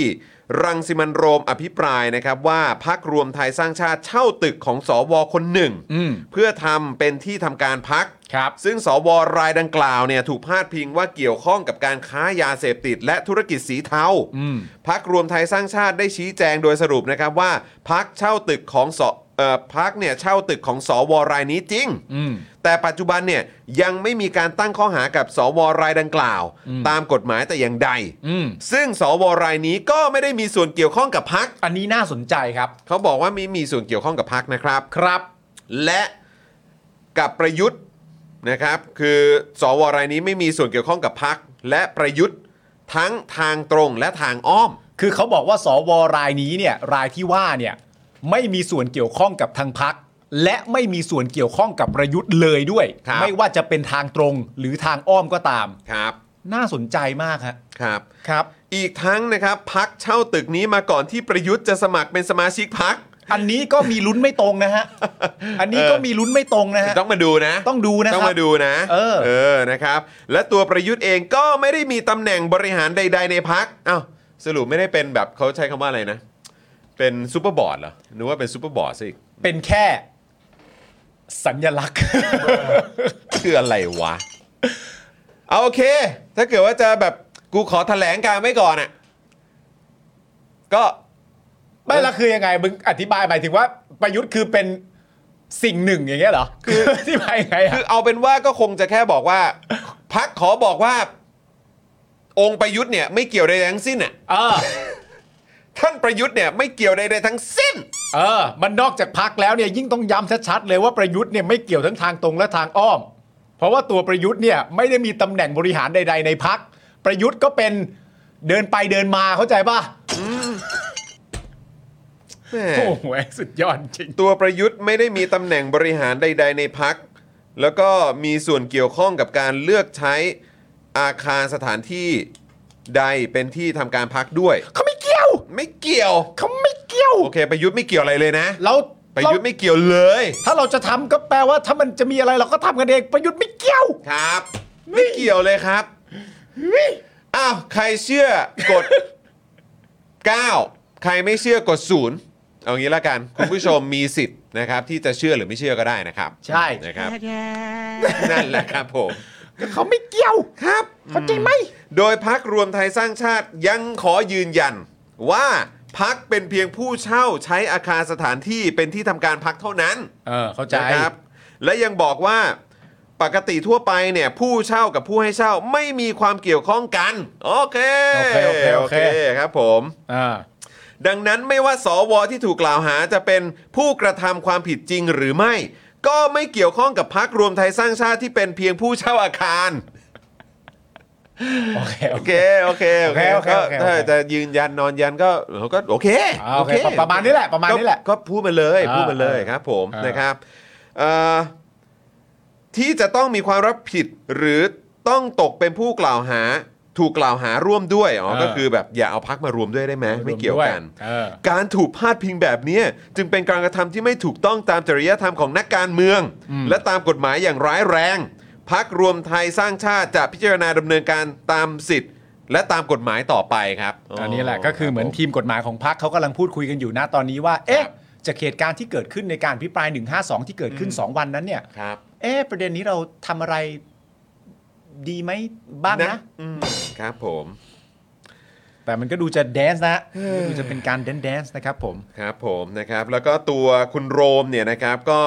ถูกสวออ่างเนี่ยนะครับ ยื่นฟ้องไป ยื่นฟ้องข้อหาหมิ่นประมาท โดยเรียกค่าเสียหายกว่า 100 ล้านบาทครับ ครับ จากการถูกพาดพิงถึงในการอภิปรายเมื่อวันที่ 15 กุมภาพันธ์ที่ผ่านมา ครับ โดยสารนัดไต่สวนมูลฟ้องในวันที่ 1 พฤษภาคม 9 โมงนะครับ ครับ ซึ่งนั่นแหละครับ ก็เดี๋ยวก็ต้องมาดูกันนะครับว่าจะอย่างไรแต่เห็นเท่าที่ดูแล้วเนี่ยก็มีการยื่นฟ้องคนอื่นด้วยนะ อืม สวออ่างเนี่ยยื่นฟ้องอัจฉริยะเรืองรัตนพงศ์ประธานชมรมช่วยเหลือเหยื่อ อาชญากรรมข้อหาหมิ่นประมาทด้วยการโฆษณา เรียกค่าเสียหาย 50 ล้านบาทเหมือนกัน ใช่ หลังจากที่เอ่อคุณอัจฉริยะเนี่ยกล่าวหาสวคนนี้ว่าเกี่ยวข้องกับยาเสพติด อืม แล้วก็ล่าสุดเนี่ยนะครับ สวออ่างเนี่ยก็ยังฟ้องหมิ่น คุณดนายเอกมหาสวัสด์นะครับ และคุณอมรรัตน์เอ่อมหิทธิรุกษ์นะครับสองผู้ดำเนินรายการเจาะลึกทั่วไทย i n s i ซ e ์ไทยแลนด์ด้วย อืม โดยเรียกค่าเสียหายจำนวน 50 ล้านบาท ครับ และบอกว่าเงินค่าเสียหายทั้งหมดจะบริจาคให้แก่องค์กรสาธารณกุศลเพื่อทำประโยชน์ต่อไป อ๋อ นะครับ ต้องย้ำประเด็นนี้ด้วย อ๋อ นะครับ ครับผมนะครับ ครับครับ ก็สำหรับเอ่อความคิดเห็นของพวกเราเนี่ย อืม นะครับ ก็แค่มีความรู้สึกว่าการที่มีการดำเอ่อฟ้องอะไรแบบนี้เนี่ย ครับ นะครับ ก็ทำให้นึกถึงคำที่เราได้ยินกันบ่อยๆ ก็คือคำว่า slap slap slap นั่นเอง slap ซึ่ง slap เนี่ยเป็นอย่างไรนะครับ ก็ลองไปหาดูกันได้ ได้ได้ นะ ได้ ครับ ได้ นะก็ในบ้านเรามันก็มีมีมีเยอะมาสักพักหนึ่งแล้วเนาะ มีมี เออ มีมี ครับผมนะครับ ด้านคุณโรมเนี่ยก็บอกว่าการยื่นฟ้องแบบนี้เนี่ยก็เป็นความพยายามเดิม อ่า ๆ ที่คนแบบสวออ่างเนี่ยชอบทำ อืม นะครับ โดยคิดว่าการสร้างความหวาดกลัวด้วยการฟ้องร้องเรียกเงินจำนวนมากเนี่ยจะสามารถปิดปากไม่ให้ตนทำหน้าที่ อ่า ต้องไม่ลืมว่าการฟ้องดังกล่าวถือเป็นพยานหลักฐานนะ อืม และตนเนี่ยก็ไม่เห็นว่าสบออ่างเนี่ยจะบอกว่าสิ่งที่ตนพูดเนี่ยมันเป็นการปลอมแปลงข้อมูล อืม นะครับ เรื่องนี้ต้องไปว่ากันในศาล ครับ ตนคาดหวังว่าตำรวจจะดำเนินคดีนะครับกับสวออ่างคนนี้ อืม เหมือนกับกรณีของหยูซินฉีนะครับที่เพิ่ง อ่า ถูกจับกลุ่มตัวไป อืม เมื่อหลักฐานทุกอย่างชัด ถ้าตำรวจไม่ทำตนจะเอาเรื่องกับตำรวจ อืม ทั้งที่ความจริงไม่จำเป็นต้องให้ตนไปยื่น อืม เพราะตำรวจควรจะทำหน้าที่ของตัวเองอยู่แล้ว อืม นะครับ ขณะที่คุณธรรมนัทครับ ซึ่งถูกคุณโรมเนี่ยนะครับพาดพิงในการอภิปรายที่ผ่านมาเนี่ยก็ระบุว่าตนได้เคยชี้แจงไปแล้วว่าไม่ได้เกี่ยวข้องกับกลุ่มกลุ่มทุนสีเทา ครับ หรือการกระทำใด ๆ ที่มันผิดกฎหมาย ซึ่งในฐานะที่ตนเป็นบุคคลสาธารณะ ใครก็สามารถมาถ่ายรูปด้วยก็ได้ เชื่อว่าสังคมจะเข้าใจ ส่วนตัวคงไม่ดำเนินคดีอะไร อืม นะครับ ครับ แต่ทราบว่าสมาชิกของพรรคเศรษฐกิจไทย โดยเฉพาะตัวแทนของแต่ละจังหวัดกำลังจะดำเนินคดีกับคุณโรม อืม เช่นเดียวกับบุคคลภายนอกที่ถูกพาดพิง ก็ทราบว่าจะดำเนินคดีเกือบทุกรายครับ นี่ก็เป็นการอภิปรายไม่ไว้วางใจในสภานะครับ แต่คุณธรรมนัฐก็ไม่ได้พูดถึงประเด็นที่อะไรนะ ที่เรื่องของบ้านเลขที่เนอะ ใช่ เออนะครับ อืมก็จริงๆก็ผมแบบเราตีความกันใช่ไหมว่า ว่าแบบว่าตัวตัวคุณธรรมนัฐเองกับตัวของประยุทธ์เองเขาเหมือนอาจจะไม่ค่อยถูกกันอะแต่ผมไม่เข้าใจว่าทำไมเวลาเขาชี้แจงเขาชอบใช้คำพูดเหมือนกันว่า ก็ชี้แจงไปแล้ว เออ ก็รู้ว่าชี้แจงไปแล้ว ครับ แต่ไม่คิดว่ามัน make sense บ้างเหรอครับว่าทำไมคนคนหนึ่งชี้แจงไปแล้ว แล้วถึงมีคนต้องกลับมาถามใหม่อะ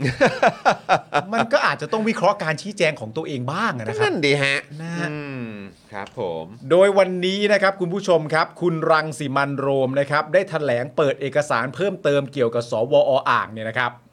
โดยระบุว่านะครับจากการอภิปรายของตนเนี่ยนะครับสวออ่างเนี่ยก็เคยเป็นผู้ผู้ถือหุ้นใหญ่และกรรมการของบริษัทอันลัวกรุ๊ปนะครับซึ่งถูกเชื่อมโยงว่าเป็นบริษัทเพื่อฟอกเงินที่ได้มาโดยผิดกฎหมายของตุนมินลัดครับนะครับ แต่ต่อมานะครับเมื่อมีการจับกลุ่มตุนมินลัดนะครับ ผมสวอ่างเนี่ยก็รีบออกมาชี้แจงว่าได้ขายหุ้น และก็ลาออกจากกรรมการของบริษัทอ่าทั้งหลายเหล่านี้เนี่ยนะครับ ไปเป็นที่เรียบร้อยแล้วนะครับผม เอ่อซึ่งก็รวมถึงตัวโรงแรมด้วยนะครับผมแล้วก็บอกว่าตัวเองเนี่ยก็ได้ยื่นบัญชีทรัพย์สินกับปปชเรียบร้อยแล้วนะครับผมแต่ว่าคุณรังสิมันต์โรมนะครับระบุว่าครั้งนี้เนี่ยตนจะมาพูดถึงการขายหุ้นของโรงแรมที่สวออ่างเนี่ยอ้างว่าทำไปแล้วก่อนมาเป็นสวว่าจริงเท็จอย่างไรอ้าวครับคุณผู้ชม นะ คุณ ฮะ โรมมันก็ต่อได้นะฮะ ใช่ โดยคุณโรมเนี่ยบอกว่าเนื่องจากหนึ่งในเอกสารที่สวออ่างยื่น ประกอบบัญชีทรัพย์สินต่อปปชเนี่ยนะครับคือเอกสารสัญญาซื้อขายอาคารและกิจการโรงแรม อืม ลงวันที่ 9 พฤษภาคม ครับ 62 เนื้อหาสัญญาระบุว่า สวออ่างเนี่ยซึ่งเป็นผู้ขายเนี่ยทำสัญญากับเอ่อชื่ออะไรนะชาคริสนะค ชา รับ คริส ผู้ซื้อว่าตกลงซื้อขายอาคารตึกคอนกรีตเสริมเหล็ก 3 ชั้นจำนวน 1 หลัง ห้องพักจำนวน 78 ห้อง และกิจการโรงแรมอัลลัวรีสอร์ท อืม และสิทธิ์การใช้ประโยชน์บนที่ดินอันเป็นที่ตั้งของอาคารดังกล่าว ในราคา 8 ล้าน1แสน50,000 ดอลลาร์สหรัฐครับ ครับ ชำระในเดือนสิงหาคม 62 และตกลงกันว่าจะส่งมอบและรับมอบการครอบครองอาคารดังกล่าวในวันเดียวกันกับวันที่ทำสัญญา นอกจากนี้นะครับ สวออ่างยังแนบสำเนาหนังสือรับรองจากธนาคาร BIC นะครับแคนโบเดียนะครับ ก็คือเออแล้วก็แบงก์เอ่ออะไรนะฮะ BIC แคนโบเดียแบงก์ PLC นะครับ ครับ ลงวันที่ 6 สิงหาคม 62 รับรองบัญชีธนาคารดังกล่าวว่ามีเงินฝากจำนวน 8 ล้าน1 5 0 0 0 0 ดอลลาร์สหรัฐ ครับ คุณโรมบอกว่า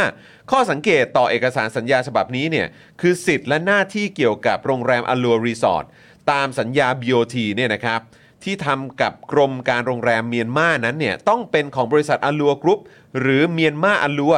ดังนั้นถ้าจะมีการขายโรงแรมอลัวรีสอร์ทให้ผู้อื่นจริง ๆ ก็ควรเป็นการที่สวออ่างขายหุ้นของตัวเองในอลัวกรุ๊ปหรือเมียนมาอลัวที่ถือสิทธิ์และหน้าที่ในโรงแรม ให้ชาคริตหรือไม่ อืม ถ้าเป็นกรณีที่อลัวกรุ๊ปหรือเมียนมาอลัวจะขายสิทธิ์ และหน้าที่ในโรงแรมที่บริษัทถืออยู่ให้กับคนที่ชื่อชาคริสเนี่ยก็ควรต้องเป็นสัญญาที่ทำขึ้นในนามของบริษัทนั้นๆ อย่างไรก็ตาม ตนไม่แน่ใจว่ากรณีนี้ทำได้หรือไม่ เพราะสัญญา BOT กำหนดว่ากรมการโรงแรมต้องยินยอมด้วยครับ no แต่ปรากฏว่าสัญญาฉบับนี้กลับมีลักษณะเป็นสัญญาในนามบุคคลธรรมดาสองคน อ่า ไม่ใช่นิติบุคคล อ่า เอาเอาแล้วสิ อ่า และไม่ได้เป็นสัญญาเพื่อซื้อขายหุ้นของบริษัทใด อ้าว ๆ แต่เป็นการซื้อตึกโรงแรม กิจการโรงแรม และสิทธิ์ที่เอ่อสิทธิ์ใช้ประโยชน์บนที่ดินโรงแรม หมายความว่าตามสัญญานี้เนี่ย สิทธิ์ในโรงแรมอัลลัวรีสอร์ทจะต้องตกเป็นของบุคคลธรรมดาที่ชื่อชาคริกคนเดียว อ่า ซึ่งเพราะไม่ได้ขายหุ้น ใช่ อ่า ซึ่งเป็นเรื่องที่ไม่น่าเป็นไปได้ อืม ยิ่งกว่านั้นเมื่อดูในเนื้อหาหนังสือรับรองของ BIC Cambodia Bank POC เนี่ยนะครับแม้จะระบุว่าบัญชีธนาคารที่สวอ่าง อ้างว่ามีเงินฝาก 8 ล้าน1 5 0 0 0ดอลลาร์สหรัฐจริง แต่ก็ไม่มีตรงไหนระบุว่าเป็นการจ่ายมาจากคนที่ชื่อชาคริตจริงหรือไม่ อืม นี่คือข้อสังเกตถึงความไม่ชอบมาพากลของการขายโรงแรมที่สวออ่าง อ้างต่อปปชครับ ที่บอกว่ายื่นทรัพย์สินไปแล้วอะนะ นั่นน่ะสิครับ นะครับผม คุณโรมเนี่ยนะครับกล่าวว่าที่สำคัญหลังจากนั้นเนี่ยนะครับเมื่อมีการสืบสวนสอบสวนคดียาเสพติด และการฟอกเงินที่เกี่ยวข้อง ไปถึงพนักงานของอลัวกรุ๊ปมีการเรียกชาคริตเนี่ยนะครับไปให้การเมื่อเดือนเมษายน 65 ตามบันทึกคำให้การช่วงหนึ่ง เขาให้การว่าตนเนี่ยถือหุ้น 15%ของโรงแรมอลัวรีสอร์ทมาตั้งแต่ปี 58 ครับ จนกระทั่งประมาณปลายปี 62 ตนเคยทำการตกลงซื้อกิจการโรงแรมอลัวรีสอร์ทจากสวออ่าง ในราคา 8 ล้าน1 5 0 0 0 ดอลลาร์สหรัฐ คิดเป็นเงินไทยก็ประมาณ 251 ล้านบาทนะครับ 251 ล้าน 572,000 บาท อืม แต่ไม่ได้มีการทำสัญญาซื้อขายกันจริงแต่อย่างใดอ้าวเนื่องจากตนไม่มีเงินซื้อกิจการดังกล่าว ไม่รู้จะไปหามาจากไหน อืม และเขายังให้การอีกนะครับว่าต่อมาอีก 1 ปีให้หลังเนี่ยประมาณเดือนกรกฎาคม 63 สวอ่างก็ได้ตกลงขายกิจการให้กับบุคคลอื่น ในราคาประมาณ 300 ล้านบาทครับ ครับ หากค่าใช้จ่ายแล้วคงเหลือ 265 ล้านบาท โดยคุณชาคริตเนี่ยได้รับส่วนแบ่งตามจำนวนที่ถือหุ้น 15%เป็นเงินจำนวน 39 ล้าน750,000 บาท ภายหลังพบว่าการขายกิจการที่ว่าเนี่ยคือสัญญาซื้อขายหุ้นบริษัทอลัวกรุ๊ประหว่าง ดีนยังจุนทุระนะครับผู้ขายซึ่งเป็นนะครับลูกเขยของสวคนดังกล่าว ครับ นะครับ กับผู้ซื้อคือพันนรงค์หนึ่งใน 3 เจ้าพ่อพนันออนไลน์รายใหญ่ของไทยครับ มาอีกแล้ว อันนี้คือจากที่คุณโรมเนี่ยนะครับเขามีการถแถลงนะค ครั รับ บ แล้วก็อ่ามีการแชร์ให้ทางสื่อฟังนะครับ อืม คุณโรมเนี่ยกล่าวว่าเนื้อหาคำให้การของคุณชาคริตครั้งนี้เนี่ยเป็นการบอกว่าสัญญาซื้อขายโรงแรมที่สวออ่างทำกับเขาเนี่ยเมื่อวันที่ 9 พฤษภาคม 62 และยื่นต่อปปชนั้นเนี่ยเป็นสัญญาปลอมครับ ครับอ๋อ โอ้โหคุณโรมบอกอย่างนี้เลยเหรอ นอกจากนี้นะครับคำให้การยังบอกในทางอ้อมด้วยนะครับว่า ไม่ได้มีการขายหุ้นบริษัท ให้แต่อย่างเพิ่มเติมแต่อย่างใด เพราะเขาเนี่ยก็ยังคงมีหุ้น 15%เท่าเดิม ซึ่งจากการตรวจสอบข้อมูลและหลักฐานต่างๆเนี่ยก็พบว่าเป็นจริงตามที่ชาคริตให้การครับ ครับผม เอาละสิ เอาครับ ครับเอาต่ออีกหน่อยครับ ครับ คุณโรมเนี่ยตั้งคำถามนะครับว่า ตามข้อมูลนี้หมายความว่าหนังสือสัญญาซื้อขายระหว่างสวออ่างเนี่ยกับชาคริตเนี่ยเป็นเอกสารเท็จ สัญญาซื้อขายไม่ได้เกิดขึ้นจริง ใช่หรือไม่ อืม รายได้ที่เข้าบัญชีกัมพูชาของสวออ่างเนี่ยกว่า 8 ล้านดอลลาร์สหรัฐเนี่ยมันมาจากไหน อ่า แล้วเป็นเงินของใครหรือจากใคร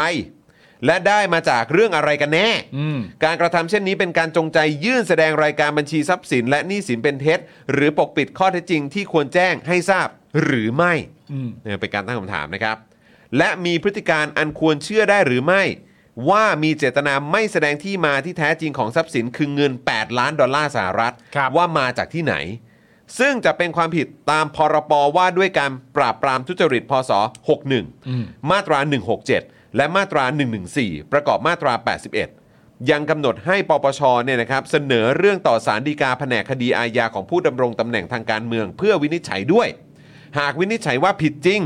สวอาจจะต้องพ้นจากตำแหน่งสว ถูกเพิกถอนสิทธิ์ รับสมัครเลือกตั้งต่อไปตลอดไป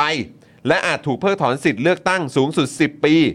โดยภายในสัปดาห์นี้ตนจะยื่นคำร้องต่อปปชต่อไปครับ ครับ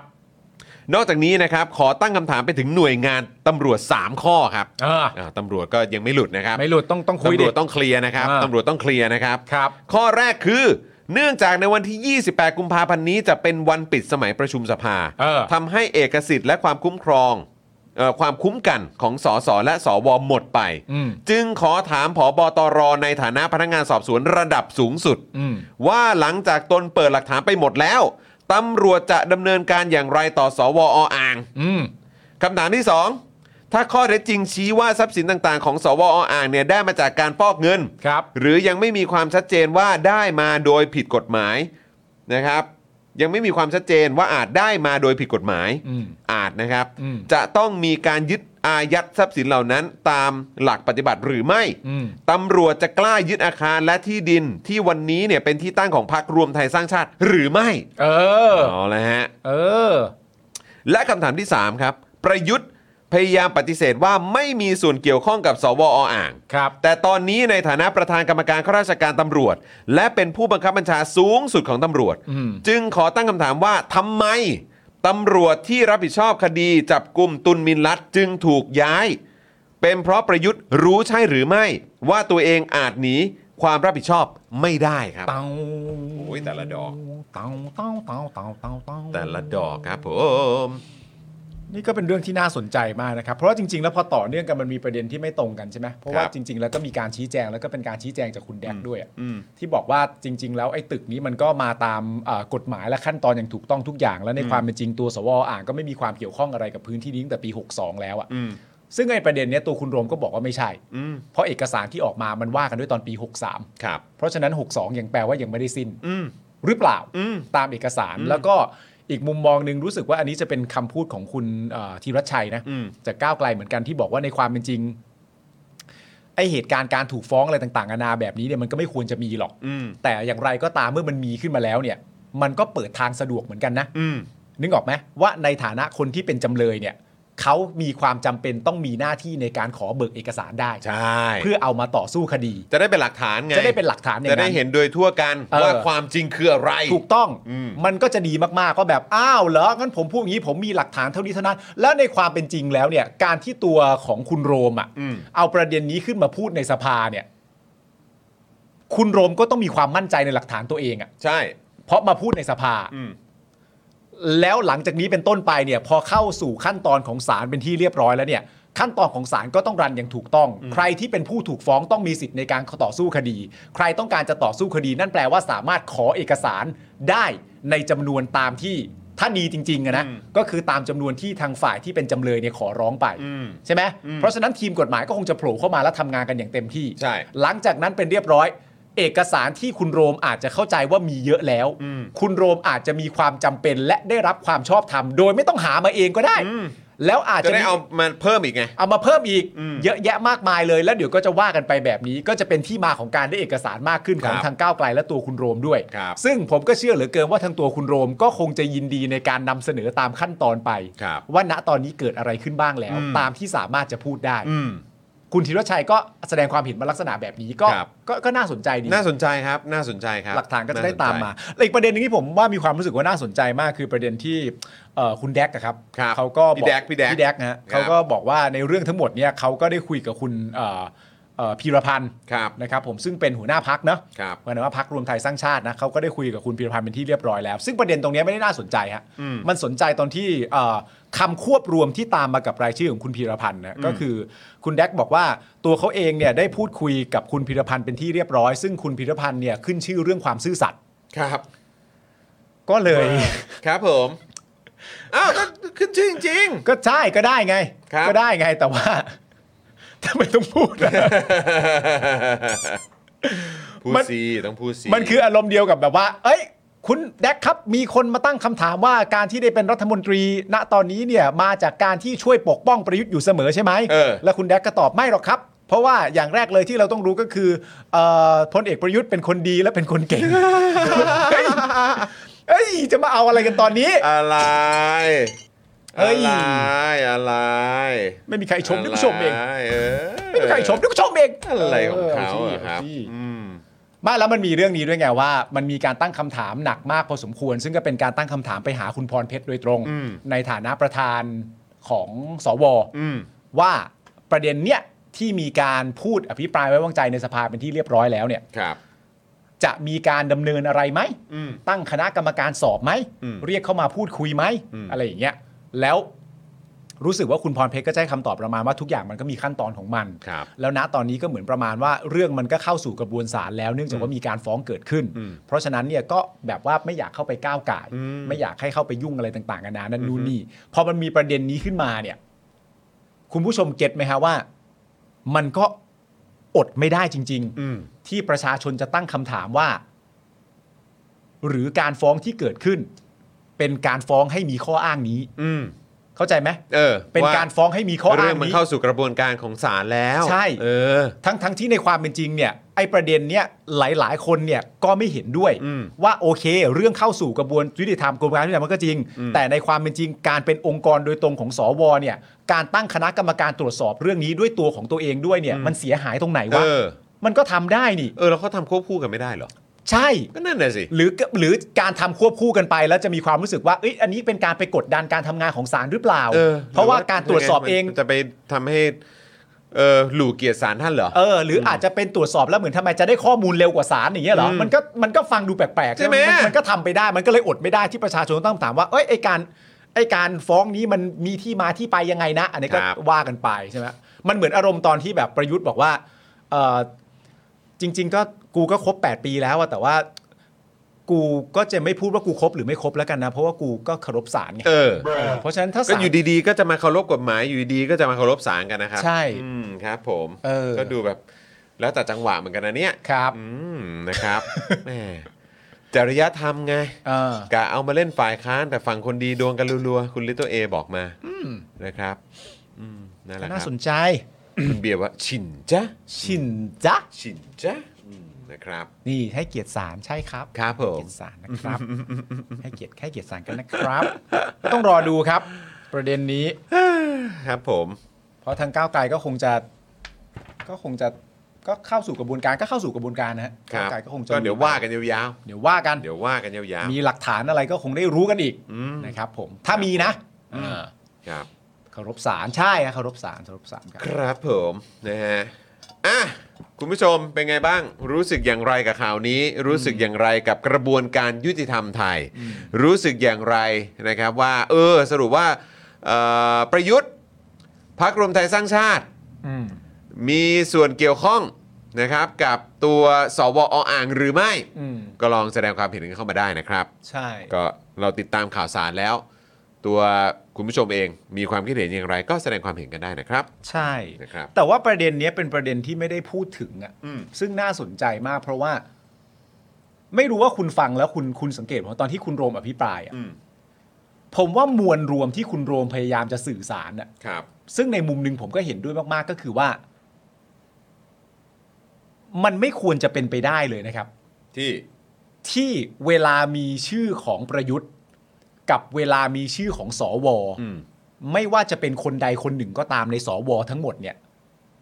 แล้วจะมีใครสามารถมาบอกได้ว่าเขาเหล่านั้นไม่มีส่วนเกี่ยวข้องกันน่ะ นั่นน่ะดิ ผมว่ามวลรวมที่คุณโรมพยายามจะสื่อสารในวันนั้นเนี่ยโอเค เรื่องที่เป็นเบสิกตรงๆอ่ะมันก็ไล่เรียงมา แต่โดยมวลรวมมันก็คือว่า อย่าพยายามหาข้ออ้างว่า ไม่ว่าจะเหตุการณ์อะไรก็แล้ว แต่อย่าพยายามหาข้ออ้างว่าประยุทธ์กับสว ไม่เกี่ยวกัน ไม่เกี่ยวกัน ไม่มีส่วนกัน ไม่มีนั้นนูนนี้อะไรต่างๆกันานาซึ่งกันและกัน อืม ไอ้มวลเนี้ยอย่าแกล้ง อย่าแกล้งหน้าด้านได้ไหมอ่ะ ใช่ เออ คือเพราะว่ามัน ผมว่ามันเป็นการแบบ มันเป็นการ มันเป็นการตบหน้าประชาชนจริง ๆ นะ เออ ว่าเหมือนแบบ ก็บอกแล้วไงว่าไม่เกี่ยวไม่เกี่ยวโอเคป่ะ ซึ่งแบบขมอนแมน คือแบบคิดว่าเราไร้เดียงสาหรือไง เอาหน่อยเว้ย อะไรกันนักหนา เอาหน่อยเว้ย นะครับ อ่ะคุณผู้ชมด้วยความที่เมื่อกี้ข่าวแรกไปน้ำผมหมดแล้วครับ ครับ เชิญนะ เดี๋ยวขเชิญ อ นะ วิ่งไปเติมน้ำนิดนึงก่อนละกันนะครับ ได้ แล้วก็ ได้ ระหว่างนี้ ได้ คุณผู้ชมเติมพลังไหมาให้กับพวกเราก่อนได้นะครับ ต้อนรับวันใหม่ของสัปดาห์กันนะครับ ผ่านทางนี่ QR Code ด้านล่างนี้ก็ได้นะครับนะฮะหรือว่าผ่านทางบัญชีกสิกรไทย 0698975539 ครับ นะครับแล้วก็นอกจากนี้คุณผู้ชมก็ยังสามารถมาเป็นเมมเบอร์มาเป็นซัพพอร์ตเตอร์ให้กับพวกเราได้ เดี๋ยวถ้าเด้งขึ้นมานะครับ เดี๋ยวเราจะอวยยศกันแบบเต็มที่ซูเปอร์แชทกันเข้ามาได้นะครับนะเราจะได้มาฟังตะดึงตึงตึ้งกันนะครับนะในรายการของเราด้วย ครับ นะครับอ่ะระหว่างนี้ฝากเอ่อคุณปาล์มดูคุณผู้ชมแป๊บหนึ่ง ได้เลยครับ ผมไปเติมน้ำก่อน ได้เลยครับ นะฮะ เป็นไงคุณผู้ชมชอบความไม่เกี่ยวข้องไหม โอ้ยนี่ คุณ จริงๆ คุณพลอยลุงบอกมึงอย่าพูดว่าไม่เกี่ยวพี่จอนคอแห้งใช่ครับพี่จอนคอแห้งนะครับ ผม คุณมีบอกว่ามันแก้ตัวน้ำใสๆคุณเมกุรุให้ความเห็นมาชัดเจนมากว่าอ้าวคนดีก็งี้แหละนะครับ ผม คุณธนาโนนบอกว่าวิ่งไปเข้าห้องน้ำเพื่อเติมน้ำทามพามนะคุณเกียร์บอกว่า นึกว่าน้ำหมดแล้วขอไปเข้าห้อง น้ำ พูดจนคอแห้งแล้วใช่ครับ ผม คุณบีบอกว่าเกี่ยวไม่เกี่ยวไม่รู้นะครับ อ๋อ มีคนถามว่าแม่ค้าทำไมพริกเกลือกับมะม่วงถึงไม่อยู่ในถุงเดียวกันนี่ตั้งคำถามนะครับผม คุณจรศิลป์บอกว่าใช้งบ 1.3 พันล้านได้คนแบบนี้มาหน้าเศร้าชีพหายเลยนะครับผม ดูนะอย่าอ่านเมนต์อ๋อ คุณจอมบอกให้ดูคอมเมนต์ไอยอ่านด้วยก็ได้นะฮะไม่เกี่ยวอะไรมิต้องพูดนะฮะคุณจอนคอแห้งนะครับ คุณตัวเล็กบอกว่าให้ตายสิถ้าประเทศไทยไม่มีประชาธิปไตยจะกลับ จะไม่กลับไปเมืองไทยเลย อ๋อ คุณเอสคริสก็เชื่อแหละนะครับ ผมก็เชื่อจริงจังเข้ามาเลยนะฮะ นะมีใครมีอะไรอีกไหม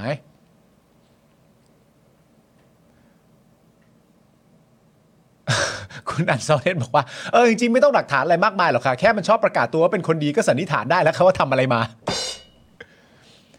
คุณดักบลัดบอกว่าอยากฟังเรื่องลานโบลิ่งอีกครับโอ้โหอ่าไม่ดีกว่า ไม่ดีกว่า มันเป็นเรื่องสมัยเด็ก ๆ นะครับผม แล้วผมกับคุณจรก็เติบโตแล้วก็ เติบโตแล้วก็เป็นคนน่ารักแล้ว ใช่ใช่ใช่เป็นเรื่องจริงนะครับผม พูดพูดเรื่องบิวยังไม่แต่งงานกันไหมเออพูด มาเวนี้เหรอฮะ พูดเรื่องบิวยังไม่ได้แต่งงานดีกว่าวันนี้ก็ใกล้วันก็มาทุกทีแล้วนะบิวนะ ใกล้แล้วครับอีก 4 เดือนครับ บิวมีความรู้สึกว่าความพร้อมในการจัดงานตรงนี้บิวเนี่ยอยู่ประมาณที่ 80%แล้วไหม70%แล้วไหมหรือยังไง ตีสักเจ็ดสิบแล้วกันครับ ตอนนี้ สุด ช่วง ย นี้ อด ถือ บิว ว่า ทุกคนก่อนแต่งงานอ่ะเขาพูดเป็นเสียงเดียวกัน ไม่รู้ว่าบิวรู้สึกแบบนี้หรือเปล่าเลยอยากถามว่า ตอนเริ่มต้นที่ตัดสินใจว่าจะแต่งงานเนี่ยขั้นตอนต่อไปมันก็คือว่าเราจะต้องจัดงานแต่งงานใช่ไหม ใช่ครับ ทุกคนพูดเป็นเสียงเดียวกันว่าแม่งไม่เคยรู้มาก่อนเลยว่าการจัดงานแต่งงานแม่งมีรายละเอียดเยอะขนาดนี้รู้สึกอย่างนั้นปะ ใช่พี่มัน คือตอนแรกที่คิดว่าแบบอ่ะเต็มที่ก็แบบสักเดือน 2 เดือนเตรียมอะไรนิดๆหน่อยๆ น่าจะพอแล้ว พอแล้วแหละ อ่า ไอ้พวกออแกนออแกนให้เราก็ให้เขาดูแล อ่า ไปอะไรก็ว่ากันไป อ่า แต่ทีเนี้ยพอมาลองเองอะ อ่า พี่ปีหนึ่งยังไม่พอเลย ปีหนึ่งยังไม่พอเลยโอ้โหย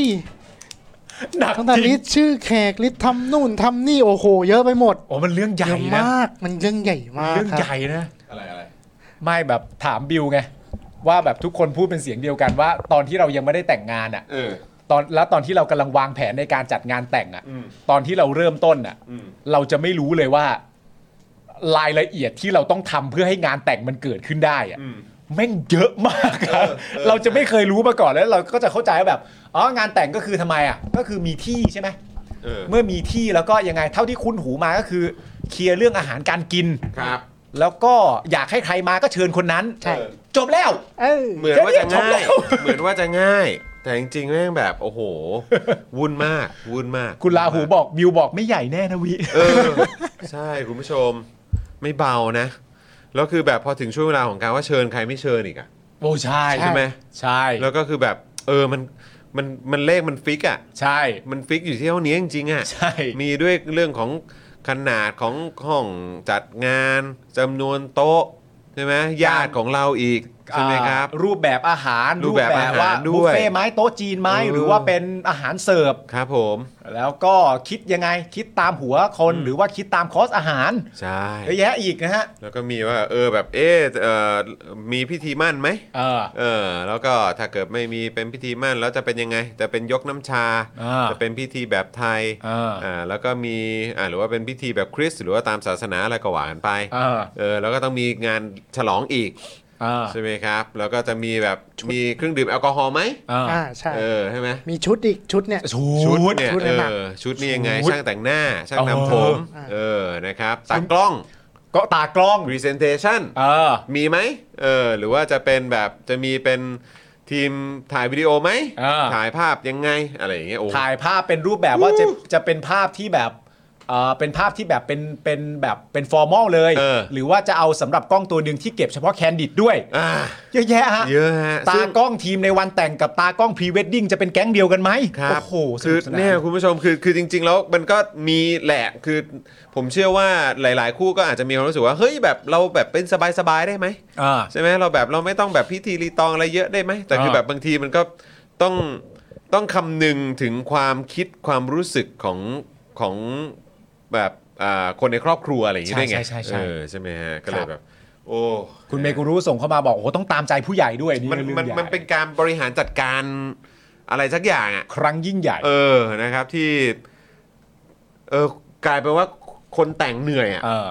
เนอะ แต่ว่าอันเนี้ยไม่ได้แนะนำด้วยนะ หมายถึงว่าในแง่ของการที่แบบว่าคนคนผ่านการจัดงานแต่งงานมาแล้วอะ่ะ อันนี้ไม่ได้แนะนำให้ใครทำตามนะครับ เพราะว่าแต่ละคนก็จะมีลักษณะของตัวเองแล้วก็ครอบครัวที่แตก แตก ต่าง ต่างกักัน นไป แต่ผมมีความรู้สึกว่า วิธีการที่จะทำให้การจัดงานแต่งมันง่ายที่สุดอะ่ะ อืม และทุ่นแรงไปได้เยอะมากอะ่ะ อืม คือต้องใจแข็งเรื่องจำนวนแขก เออ ใช่ อันนี้สำคัญเลย ใช่ ถ้าเราใจแข็งเรื่องจำนวนแขกได้แล้วเราพร้อมชนน่ะกับว่าทำไมถึงจะ จะ ให้ ให้อย่างเงี้ย ทำไมถึงจะให้มีคนแค่นี้อ่ะ ถ้าเราผ่านคอนเซปต์นี้ไปได้อ่ะ อืม เรื่องอื่นมันจะมันจะเบาลง อืม มันจะเบาลง แต่ไม่แนะนำนะครับ เพราะว่า ใช่คือแล้วแต่ แล้วแต่ครอบครัว แล้วแต่แล้วแต่เลยใช่ครับ แต่ละบ้านก็จะมีแบบก็เรียกว่ามี วัฒนธรรมในองค์กร เ ของแต่ละบ้านก็ ต่ ไม่ ง เหมือนกัน นะครับ นี่คุณนัทพลบอกว่าผมยกน้ำชายอย่างเดียวญาติๆก็มีความสุขดีครับ ใช่ เออใช่ ใช่ คือมัน ใช่ แล้วแต่จริงๆคุณผู้ชม อืม นะครับ แต่ผมอ่ะก็ทำงานเอ่อเป็นเขาเรียกว่าอะไรอ่ะไม่ไม่ใช่งานหรอกคือแบบไปเป็นพิธีกรงานแต่งให้เพื่อน ให้คนรู้จักให้รุ่นพี่ให้อะไรต่างๆ ก็มาเยอะ ครับ นะครับแล้วก็เอ่อคือแบบเราก็เราก็เห็นน่ะเราไปร่วมงานเราก็มีโอกาสได้คุยกับเจ้าบ่าวเจ้าสาวอะไรแบบเนี้ยก็ได้คุยกันเยอะ เรารู้จักกับพวกอีเวนต์ออแกไนเซอร์อะไรต่างๆ ก็รู้กันเยอะอะไรเงี้ย ใช่ ก็เลยแบบได้ฟังอะไรพวกนี้มาเยอะครับ อืม เออนะครับแล้วก็อย่างบ้านผมนี่ก็มีบะเอ่อใช่ไหมแบบงานพี่โรซี่งานอาจารย์พี่นายอะไรแบบเนี้ยใช่ไหมเราก็แบบเราก็พอจะเห็นอยู่ คุ้น ว่า คุ้นคุ้นคุ้น เออมันมีอะไรบ้างนะค ครับ รับ นะฮะเอิ่มอะไรนะครับทำน้อยก็จะกลายเป็นไม่ไว้หน้าญาติผู้ใหญ่ฝ่ายหญิง อ๋อ นี่คือ เออ หมายว่า อันนี้ในฐานะเราเป็นเจ้าบ่าวใช่ไหม เจ้าบ่าวมันก็จะมีคำพูดไงเหมือนอารมณ์ประมาณว่าสินสอดทองมั่นไม่ต้องเยอะก็ได้ขอจัดงานให้สมเกียรติ อะไรอย่างเงี้ย พอสมเกียรติก็แบบ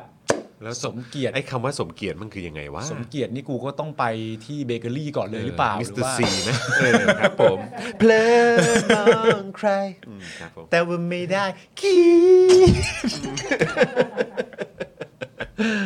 เออนะครับ บางคนผูกข้อไม้ข้อมือแบบชิวๆก็ได้แล้วแต่คนเนอะเออนะค ค รั รับ บผม เบื่องานแต่งที่รู้สเต็ปต่อไป งานผมไม่รู้เลยนะ ฮะ งานผมนี่ทอล์กโชว์ ทอล์กโชว์ครับ โชว์ชัด เจ้าบ่าวเจ้าสาวเป็นพิธีกรเองครับ ใช่ครับผม เออครับ ท็อป เออ โชว์ มันได้อย่างนั้นนะครับ ๆฮะ อ่ะคุณผู้ชมคราวนี้มากันที่ประเด็นของ ถ้าถ้าพูดอันนี้คุณผู้ชมคงจะอ๋ออ อืม ปูโลนี่ อ่ะโจโหย ปูโลนี่คุณผู้ชมน่าจะอ๋อเนอะ ครับ เออนะครับน่าจะจำกันได้ตอนที่นักสืบโคนันเนี่ย อ่า เขามาเปิดเผยในสภา ครับ นะฮะก่อนเขาจะไปสมัครเอ่อผู้ว่ากทม ใช่ นะครับลงสมัครผู้ว่ากทมนะครับ ใช่ ก็คือคุณวิโรจน์นั่นแหละ ใช่ นะครับแต่ว่ามันก็ต่อเนื่องมาไง มันต่อเนื่องมายาว ประเด็น I.O. ประเด็นเนี่ยอย่างปูโรนี่ อืม ประเด็นแบบเกี่ยวกับเรื่องของกอรมนนะครับคำพวกนี้มันจะมีคำเชื่อมกันอยู่ ครับ นะครับ ก็วันนี้ครับมันก็มาถึง อ่า มาถึงบทสรุปหนึ่งแล้วกันนะครับ อืม แต่ผมเชื่อว่ามันคงมันคงจะไม่จบ มันยังไม่หาย ผมว่ามัน ไปครับ ไปต่อแน่นอน ครับ นะครับ เพราะว่าอันนี้อันนี้อาจจะอาจจะเหมือนจบใช่ไหมแต่ว่าจริง ๆ แล้วเนี่ยมันก็มีเอ่อกรณีของทางเอ่อ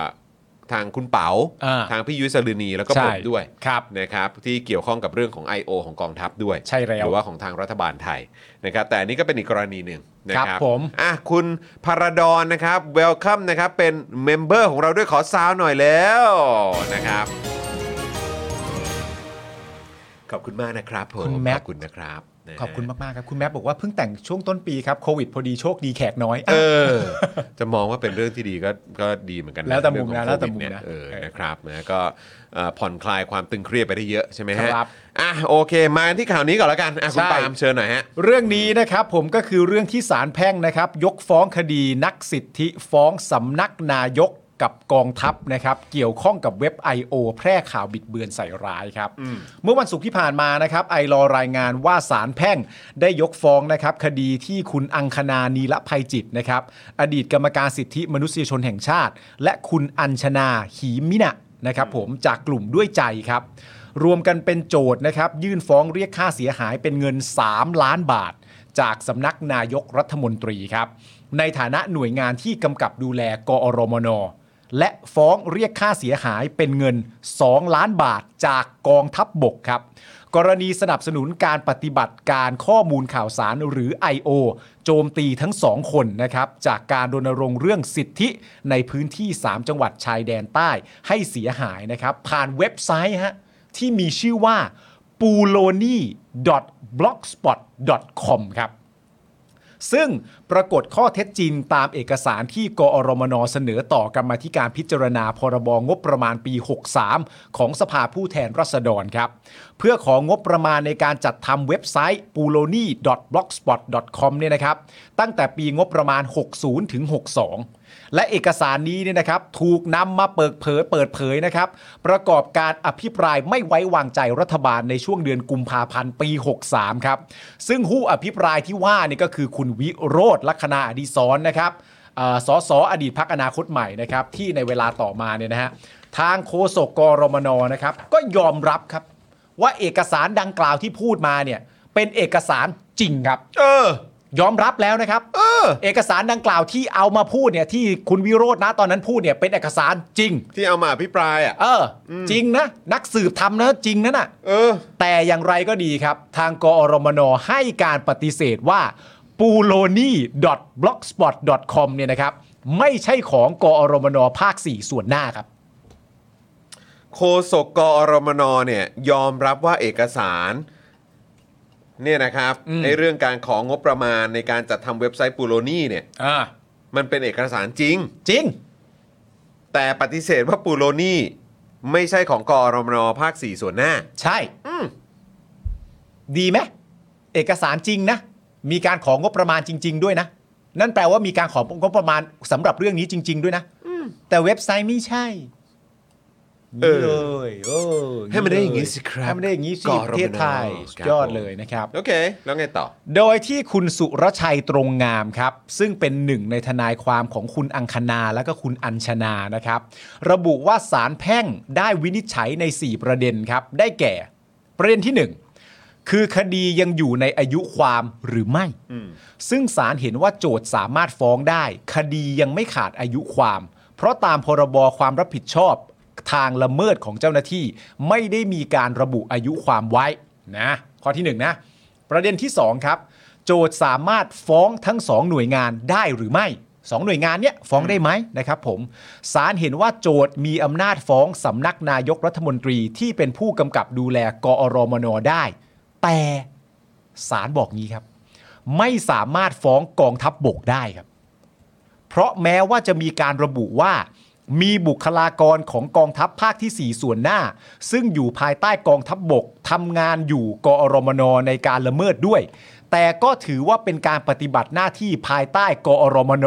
ไม่เกี่ยวข้องกับกองทัพบบก เออ เอาเว้ย เออสิเฮ้ยผมว่าอันนี้มันอาจจะเป็นบรรทัดฐานอย่างหนึ่งก็ได้นะ ที่จะได้บอกว่าอ้าวอ๋อสรุปเขาเกี่ยวกันหรือเขาไม่เกี่ยวกัน เออ คือทุกคำพูดทุกการกระทำทุกการแบบการเอ่อเขาเรียกว่าอะไรอ่ะ การออกมาพูดอะไรก็ตามอ่ะ เออ มันส่งผลนะเว้ย เอออเพราะทุกอย่างเวลาอะไรมันจะเกิดขึ้นเนี่ย ประโยคที่คุ้นหูก็คือว่าเอาในอดีตว่าศาลเคยวินิจฉัยเรื่องเหล่านั้นว่าอย่างไร อันนี้เนี่ย ประเด็นเนี่ย ฟ้องกองทัพบบก ไม่สามารถฟ้องกองทัพบบกได้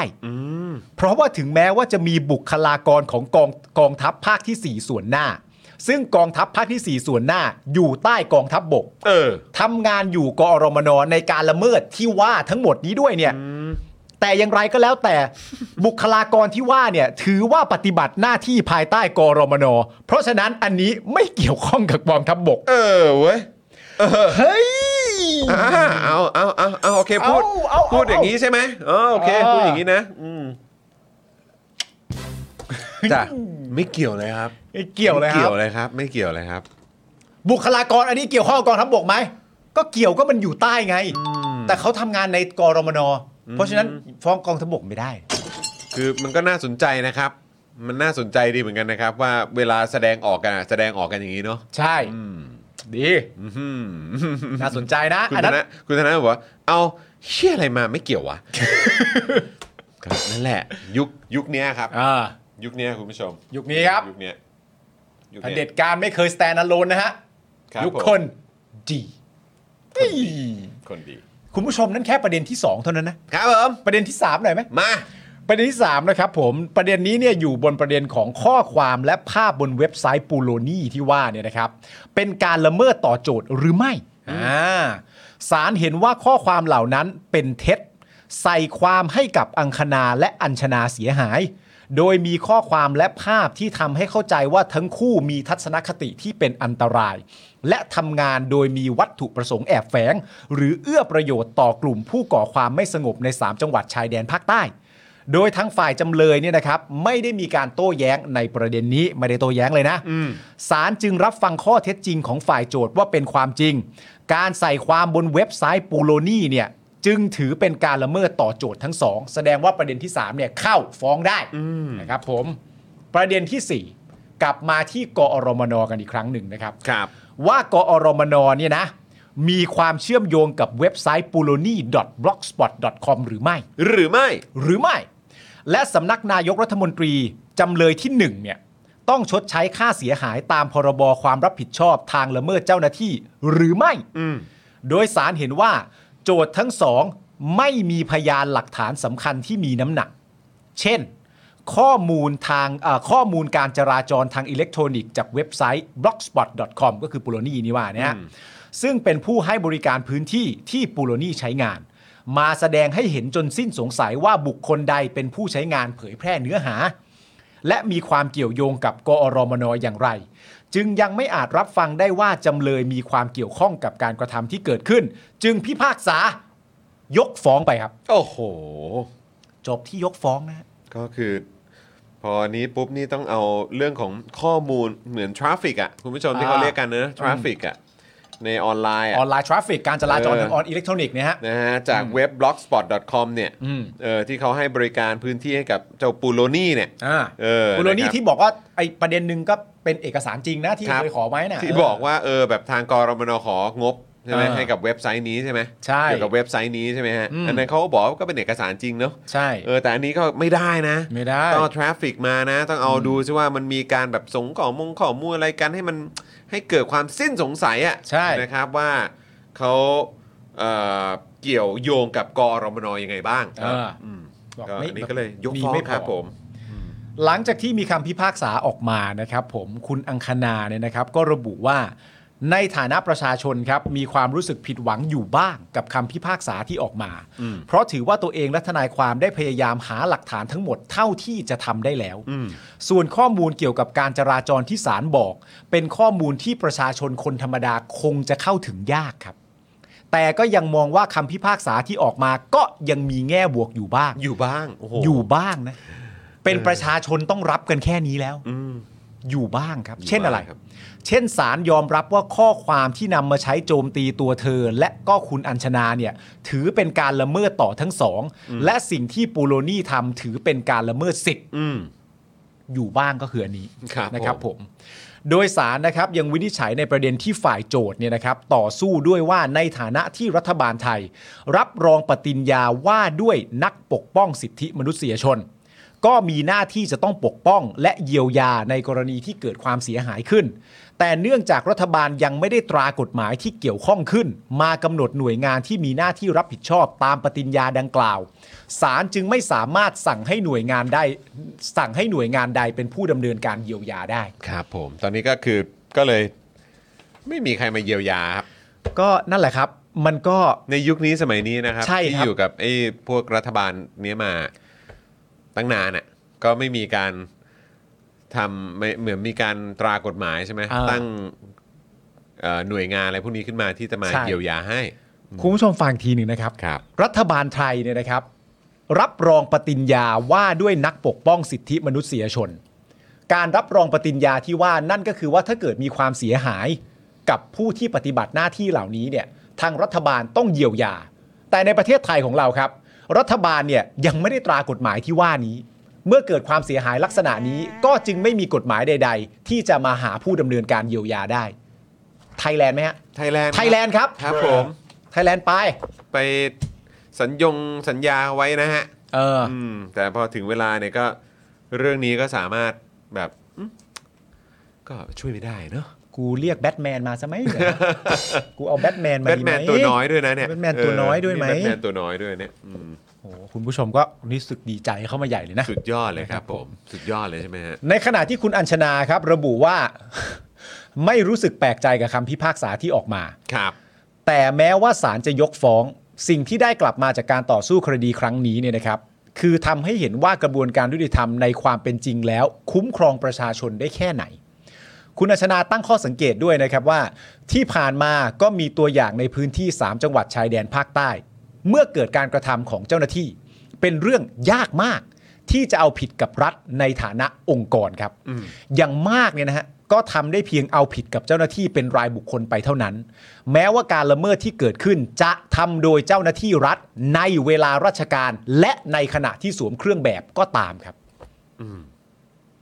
ก็เอาผิดองค์กรไม่ได้ครับ ครับผม โดยวันนี้นะครับในช่วงเอ่อ18นาฬิกา30 นาทีนะครับถึงช่วง 20 นาฬิกานะครับก็คือ 6 โมงครึ่งถึง 2 ทุ่มเย็นเนี่ยนะครับผมจะมีการถแถลงข่าวครับเกี่ยวกับคำพิพากษาในคดีนี้ที่สมาคมผู้สื่อข่าวต่างประเทศนะครับผมคุณผู้ชมก็ไปรอฟังกันดูได้ น่าจะได้ข้อมูลเพิ่มเติมรวมถึงความคิดเห็นเพิ่มเติมด้วยนะครับผมอันนี้จริง ๆ ประเด็นนี้ก็อยากรายงานให้รู้ถึงความเป็นประเทศไทยฮะ ครับผม เนอะ ให้ได้รู้อะครับว่าประชาชนเนี่ยได้รับความคุ้มครองในเรื่องไหนบ้าง เออ นะครับ ประชาชนเอ่อพึ่งพาสารอย่างไรได้บ้าง อืม นะครับ แล้วก็ในยุคนี้สมัยนี้เนี่ยนะครับนะฮะเราประชาชนต้องเจออะไรกันบ้าง ใช่ครับ นะครับเอ่อเมื่อสักครู่นี้พอดีผมลองเลื่อนไป อันนี้ก็จริง ๆ แล้วก็เป็นข่าวตั้งแต่ช่วงเช้าเนอะพลตำรวจเอกสุรเชษฐ์หักพานบิ๊กคอนจี ทำอะไร รับมอบหลักฐานแจ้งความม .112 ต่อหยูซินฉีจากชูวิทย์นะฮะ อ่า จี้ทางมหาดไทยเร่งตรวจสอบมูลนิธิและสมาคมคนจีน ที่ใช้เป็นฐานในการเปลี่ยนวีซ่า ครับ แล้วพอดีเมื่อสักครู่นี้เนี่ยผมเห็นโพสต์ของทางคุณหญิงสุดารัตน์เนาะ ครับ นะครับ เรื่องเกี่ยวกับกกต อืม นะครับเอ่อ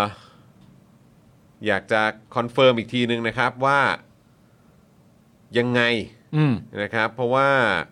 คุณหญิงสุดารัตน์โพสต์นะครับเมื่อหนึ่งชั่วโมงที่แล้วบอกว่ากกตยกเลิกการนับคะแนนเรียลไทม์ไม่แสดงผลคะแนนบนแอป กว่าประชาชนจะรู้ผลเลือกตั้งต้องรออีก 5 วัน ครั้งก่อนมีแอปรายงานคะแนนสด ยังมีบัตรเขย่งบัตรออกลูกในหีบเยอะมาก แล้วครั้งนี้จะหนักขนาดไหน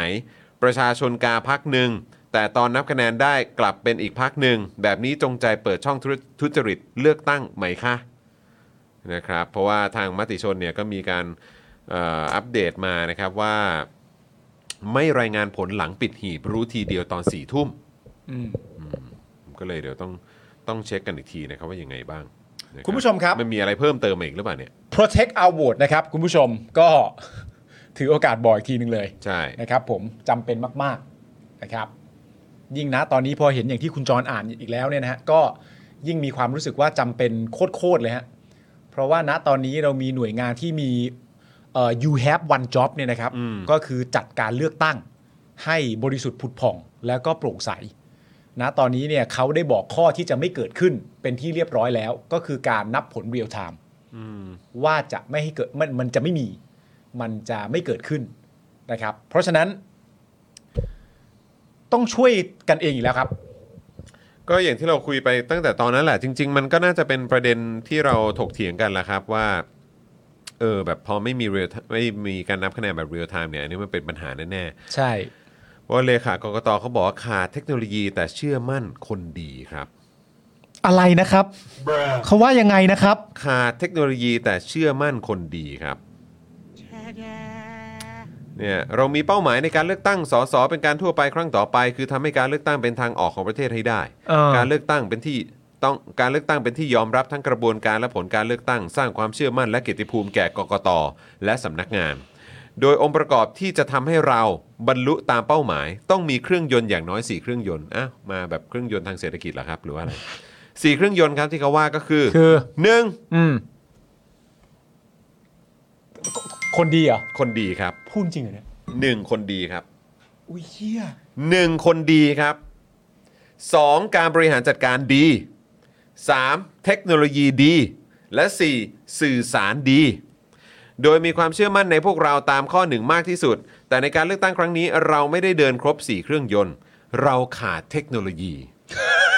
เราไม่มีแอปพลิเคชันที่ใช้อำนวยความสะดวกในการรับสมัครให้แก่พรรคการเมือง ผู้สมัครเขตเขตสำนักงาน หน่วยงานสนับสนุน เหมือนการเลือกตั้งที่ผ่านมา รวมทั้งไม่มีแอปพลิเคชันในการรายงานผลคะแนนอย่างไม่เป็นทางการเหมือนการเลือกตั้งที่ผ่านมา เรื่องที่เกิดขึ้นในฐานะหัวหน้าหน่วยงานผมขอรับผิดแต่เพียงผู้เดียว แต่แม้จะมีข้อจำกัด ผมก็มีความเชื่อมั่นในพวกเรา ว่าเราจะทำการเลือกตั้งบรรลุตามเป้าหมายทั้ง 3 ข้อข้างต้นได้ แต่อาจจะต้องเก่งขึ้นอีกนิด มันจึงเป็นแค่ความท้าทาย ไม่ใช่ปัญหาหรืออุปสรรคที่จะหยุดเราแต่อย่างใดนะครับแสวงบุญมีเลขาธิการกกตกล่าว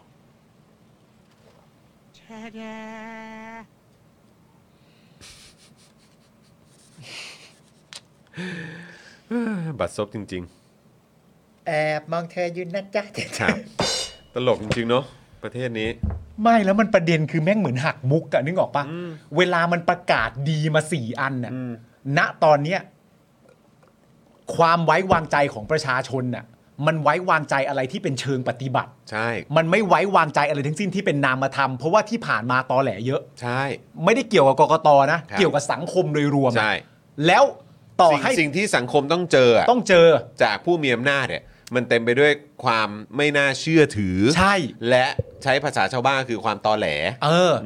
แล้วพอหลังจากนั้นตามมาเสร็จเรียบร้อยว่า เรามี 4 ข้อนี้ ครับ แม่ แต่น่าเสียดายเราไม่มีข้อเดียว ผมเชื่อว่าประชาชนก็คงจะตะโกนว่า ไอ้ข้อเดียวยังไงก็แล้ว แต่อย่าเป็นข้อเทคโนโลยีดี เออ อย่าเป็นข้อนี้ แล้วกกตก็ เราขาดเทคโนโลยีดีอ้าวตายห่า ต เล ล ย กครับ ที่เหลือก็คนดีอะไรนะมีคนดีมีอะไรอะไรก็ไม่รู้อะ เออ อะไรก็ไม่รู้อะเต็มไปหมดอะโอ้เละเทะชิบหาย นั่นแหละครับ คุณผู้ชมก็เอามาแชร์ให้ฟัง แล้วตอนจบนี่แบบสุดตีนจริงๆเนอะ ครับ ก็ถือว่าเป็นแค่ความท้าทายที่เพิ่มมากขึ้น ไม่ใช่ปัญหาหรอก โอ้โห แล้วคือแบบ you have one job to do แล้วเวลาที่ผ่านมาคือมึงทำเพี้ยอะไร โอ้โห ทำเพี้ยอะไรเนี่ย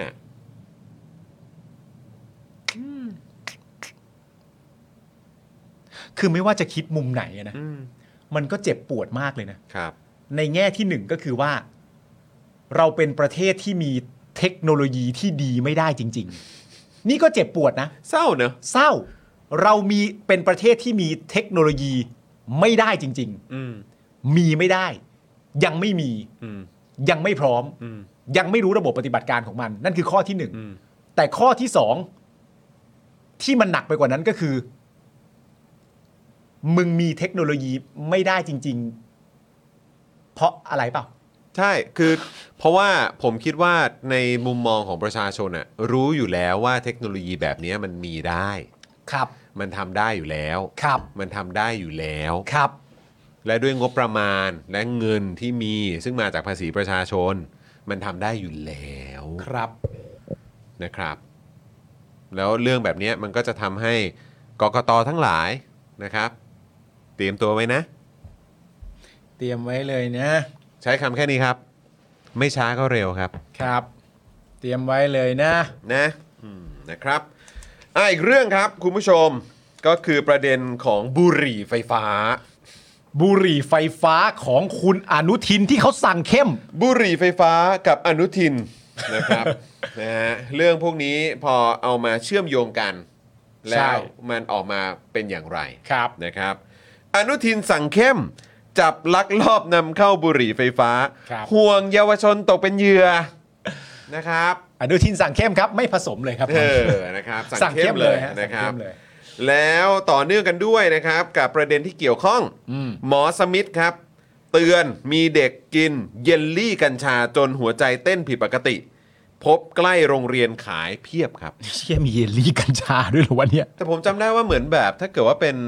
โรงเรียนปะ เออ เขาก็ห้ามขายเหล้าขายบุหรี่ปะ แน่นอน ใช่ไหมฮะ แถวนั้นห้ามเลยเนาะ คุณชาติชาติเขาก็เล็งพวกนี้หนัก ใช่ มากเหมือนกัน นะครับอ่ะเมื่อสักครู่นี้มีซูเปอร์แชทเข้ามาใช่ไหมฮะ อ่า นะครับผมขอซาวหน่อยนี่เลยคุณจินนะครับนะฮะเดี๋ยวขอดูข้อความนิดนึง คุณจินส่งมาว่าอะไรไหนขอดูหน่อยอึ๊บคุณจินบอกว่าปัญหานี่นะ อะไรนะ ปัญหานี้ ปัญหานี้นะแหวงเหรอครับ วิธีแก้ว่าอ๋อแสวงใช่ไหมเออเมื่อกี้เหรอครับ อ๋อ ปัญหานี้นะแหวงวิธีแก้แหวงลาออก แล้วให้คนอื่นมาแก้ครับ เอออื มนะครับอ่ะคุณจินซูเปอร์แชทมา 40 บาท ขอบคุณนะครับ ขอบคุณ ผม มากนะครับ ผมไปกังวลตรงที่แบบ ถ้าแหวงเล่าออกจริงๆแล้วแหวงตอบมาว่าอ้าวให้คนอื่นมาทำมันก็ทำได้ดิ เออ หรือไม่ก็แบบ ใช่ ท่านเอาให้ผมออกแล้วผมจะเอาอะไรกิน โอ้ยนั่นคนเก่า คนเก่า ลืมไปตอนนี้ก็ ตามตามจับผิดอยู่นะ ใช่ เออครับผม ตามอยู่นะ เขาเรียกว่าพยายามจะ redeem ใช่ไหม ใช่ใช่ใช่ It's a redemption ใช่ไหม ใช่ใช่ เออครับผม redeem ทีมเหรอ ไม่ไม่ใช่กันบาส อ่าแล้วก็เมื่อกี้มีคุณ Red Lift มาฮะ ผมไม่แน่ใจซูเปอร์ชาร์มาอีก 40 บาทด้วย ครับ ขอบคุณนะครับ บอกว่าไล่กกตอออกแล้วเอาเงินไปทำแอปสิ เออ น่าสนใจนะครับนะแล้วมีท่านอื่นอีกไหม หมดแล้วเนาะโอเคครับผม คุณผู้ชมยังสามารถซูเปอร์แชทเข้ามาได้เรื่อยๆนะครับ แล้วก็เติมพลังให้กับพวกเราแบบรายวันได้ด้วยเหมือนกันนะครับ redemption redemption นะเออ redeem ที เออนะฮะสมชัย redemption นะเออ ต้องเอาโคบี้มาด้วยไหม เนี่ยจะได้มี work ethic ใน นะ กา ค ร รับ ต่อสู้ แต่คุณสมชัยครับคือมันช่วยไม่ได้จริงๆนะผมก็ยังจำคุณไปจนวันตายนะจริงๆ ใช่ เออนะครับอ่ะ แม้แต่ช่วงนี้ที่คุณสมชายกำลังทำอะไรอยู่นะตอนนี้ผมก็ชื่นชมห ก็ ลายอั ดี น ค นะ รับผมก็ดี ก็ชื่น ครับ ชมเยอะนะ นะครับ แต่ว่าก็ นั่นแหละไม่เป็นไร ออยังต้องทำอีกเยอะครับ ไม่เป็นไร ยังทำอีกเยอะจริงๆครับ คุณสมชัยครับ คุณสมชายก็ทำไปเรื่อย นะ ๆ คุณสม รับ ชายอยู่พักอะไรนะตอนนี้ เสรีรวมไทย อ่ะใช่ ใช่ไหม ใช่ใช่ใช่เหมือนแบบไปร่วมแจมไปร่วมแจม แจม อ่ะคุณอนุทินชาญวีรกูลครับ สั่งกรมควบคุมโรค ประสานตำรวจศุลกากร จับลักลอบการนำเข้าและบังคับใช้กฎหมายอย่างเคร่งครัดเกี่ยวกับบุหรี่ไฟฟ้าครับ เพราะคุณอนุทินเนี่ย ครับ เขาเป็นห่วงนะว่าเยาวชนเนี่ยจะตกเป็นเหยื่อ เฮ้ยบุหรี่ไฟฟ้าเยาวชนตกเป็นเหยื่อนี่แย่เลยนะเว้ย แย่เลยคุณ แย่ อ เล นุ ย ทินนะเว้ย เป็นห่วงเยาวชน เอ นะครับ อหนักอะเรื่องเนี้ย ห่วงเยาวชนเรื่องบุหรี่ไฟฟ้านะครับ ใช่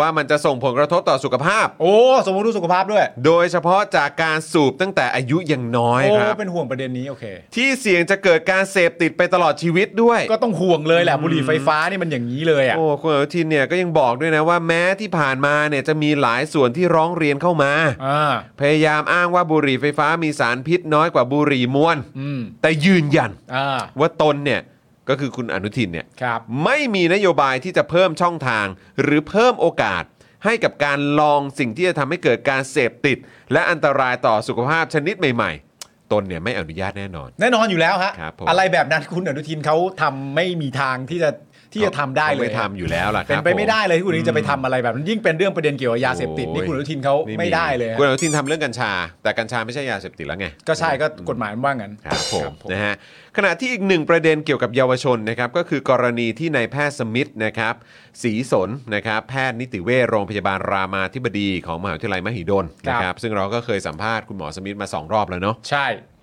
โพสต์ Facebook นะครับ ระบุว่า เจออีกแล้วนะครับ ผลกระทบของกัญชา ครับ มีคนไข้อายุน้อยกินเยลลี่กัญชา ครับ แล้วมีอาการใจสั่นรุนแรงจนหัวใจเต้นผิดปกติครับ ต้องเข้าโรงพยาบาลเพื่อทำการรักษา โดยคนไข้บอกว่าร้านที่ขายเนี่ยอยู่ใกล้โรงเรียนมากด้วย แบบนี้เนี่ยผมคิดว่าเด็กอาจเผลอไปซื้อได้ เพราะนึกว่าเป็นขนมปกติ อืม ผลกระทบจากกัญชาแบบนี้ไม่ได้มีแค่เคสนี้เคสเดียว ไปต โทษครับ ไปถามหมอที่อยู่ห้องฉุกเฉิน หรือจิตแพทย์ที่ยังทำงานในโรงพยาบาลทุกท่านได้ ว่าเจอมากขนาดไหน ครับ นะครับก็คือประเด็นที่ต้องไปถามจิตแพทย์ด้วยเนี่ย ก็เพราะว่าคือเออเรื่องของคือถ้าใครมีประเด็นเรื่องของทางสุขภาพจิตอะ ครับ การที่เอ่อเสพหรือว่าแบบใช้แบบอะไรที่มันมีสารของกัญชา อืม มันไม่ช่วยไง อืม นะครับนะมันจะส่งผลที่ทำให้มันมันอาจจะหนักขึ้นได้นะครับ ครับ ทางคุณหมอสมิธเนี่ยระบุว่าสุดท้าย ถ้ารัฐบาลและคนที่เกี่ยวข้องกับกฎหมายกัญชา ไม่ออกกฎหมายควบคุมการใช้กัญชาให้มากกว่านี้ เหตุการณ์เลวร้ายมันอาจเกิดกับคนไทยทุกคน รวมทั้งคนใกล้ตัวของท่านเองได้เลย ครับ สักวันจะมีลูกหลานของท่านเผลอกินขนมกัญชาจนต้องเข้าโรงพยาบาลหรือเสียชีวิต สักวันจะมีคนเมากัญชาขับรถไปชนเพื่อนของท่านจนเสียชีวิต สักวันจะมีคนที่มีปัญหาทางจิต จากการใช้กัญชาทำร้ายคนในครอบครัวของท่าน ในวงเล็บนะครับ ในไทยจริง ๆ มีกรณีที่ตรวจเจอทั้งกัญชาและยาบ้าในปัสสาวะของคนร้ายที่ไล่ทำร้ายคนอื่นแล้วด้วยนะครับ ครับ ขอให้ทุกคนที่เกี่ยวข้องกับกฎหมายเรื่องนี้นะครับ หยุดคิดสักนิด ก่อนที่จะไม่สนใจว่ามันไม่เกี่ยวกับตัวท่าน แล้วเตือนสติกันเองว่าหันมาควบคุมการใช้กฎหมายมากกว่านี้ได้แล้ว อย่างน้อยก็ให้เท่ากับประเทศอื่นเถอะ คุณหมอระบุทิ้งท้ายนะครับว่าปอลออาจมีคนที่บอกว่าทำไมไม่แจ้งตำรวจว่ามีร้านขายแบบนี้ ขอตอบว่ามันแจ้งเลยไม่ได้ครับ ต้องผ่านอยหรือกรมอนามัย หรือกรมการแพทย์แผนไทย เพราะกัญชาไม่ใช่ยาเสพติดแล้ว ฟังชัดๆนะครับคุณผู้ชม ค ค รั รั บบ ย้ำอีกครั้ง ญชามันไม่ใช่ยาเสพติดแล้วครับ ครับผมย้ำอีกครั้งคือบอกว่ามันแจ้งตำรวจเลยไม่ได้ ต้องผ่านออยหรือกรมอนามัย หรือกรมการแพทย์แผนไทย เพราะกัญชาไม่ใช่ยาเสพติดแล้ว ครับ ถือว่าเป็นอาหารหรือสมุนไพรและเอาตรงๆ ผมก็ไม่เห็นช่องทางในการร้องเรียนที่ชัดเจนเลยครับ คุณผู้ชมครับ ในประเทศไทยกัญชาไม่ใช่ยาเสพติดแล้วครับ อืมนะครับ ครับ จริง ๆครับ มันมันไปจุดนั้นแล้วครับ นั่นแหละครับ เอา ประเด็นเสริมหน่อย ครับ เรื่องกัญชาเสรีมาก ๆ เนี่ยนะฮะ เมื่อวันที่ 9 กุมภาพันธ์ที่ผ่านมาครับเนเธอร์แลนด์ครับเนเธอร์แลนด์ที่ใครต่อใครก็เออกมาอ้างหลายต่อหลายคนเนี่ยนะครับ ใช้เป็นเป็นแบบป็น Reference เป็น reference นะฮะ ครับผมเวลาที่จะต่อสู้กันในประเด็นเรื่องเกี่ยวกับกัญชาเนี่ยนะครับ ครับ เนเธอร์แลนด์ครับประกาศกฎหมายใหม่ครับ ก็คือห้ามสูบกัญชาบนท้องถนนในย่านโคมแดงครับ หรือว่า Red Light District นะครับของกรุงอัมสเตอร์ดัม ซึ่งจะมีผลบังคับใช้ตั้งแต่กลางเดือนพฤษภาคมเป็นต้นไป เพื่อพัฒนาความเป็นอยู่ที่ดีของชุมชน เนื่องจากผู้อยู่อาศัยบริเวณนั้นได้ร้องเรียนถึงปัญหาการรบกวนจากนักท่องเที่ยวมาอย่างยาวนานครับ โดยกฎหมายนี้นะครับ ยังบังคับให้ผู้ขายบริการทางเพศครับ ปิดทำการในเวลาตีสามส่วนร้านอาหารและบาร์เนี่ยนะครับ จะต้องปิดให้บริการภายในตีสองในวันศุกร์และก็วันเสาร์ครับ และปิดไม่ให้นักท่องเที่ยวเข้ามาเพิ่มหลังเวลาตีหนึ่งด้วย ตีหนึ่งห้ามเข้ามาเพิ่มนะ อืม ทั้งนี้นะครับอัมสเตอร์ดัมนะครับเป็นที่รู้จักกันดีในเรื่องของคาเฟ่และกัญชานะครับที่ดึงดูดนักท่องเที่ยวได้เป็นอย่างดีเลย ได้ประมาณหลายล้านคนต่อปีแล้วคุณผู้ชมฮะ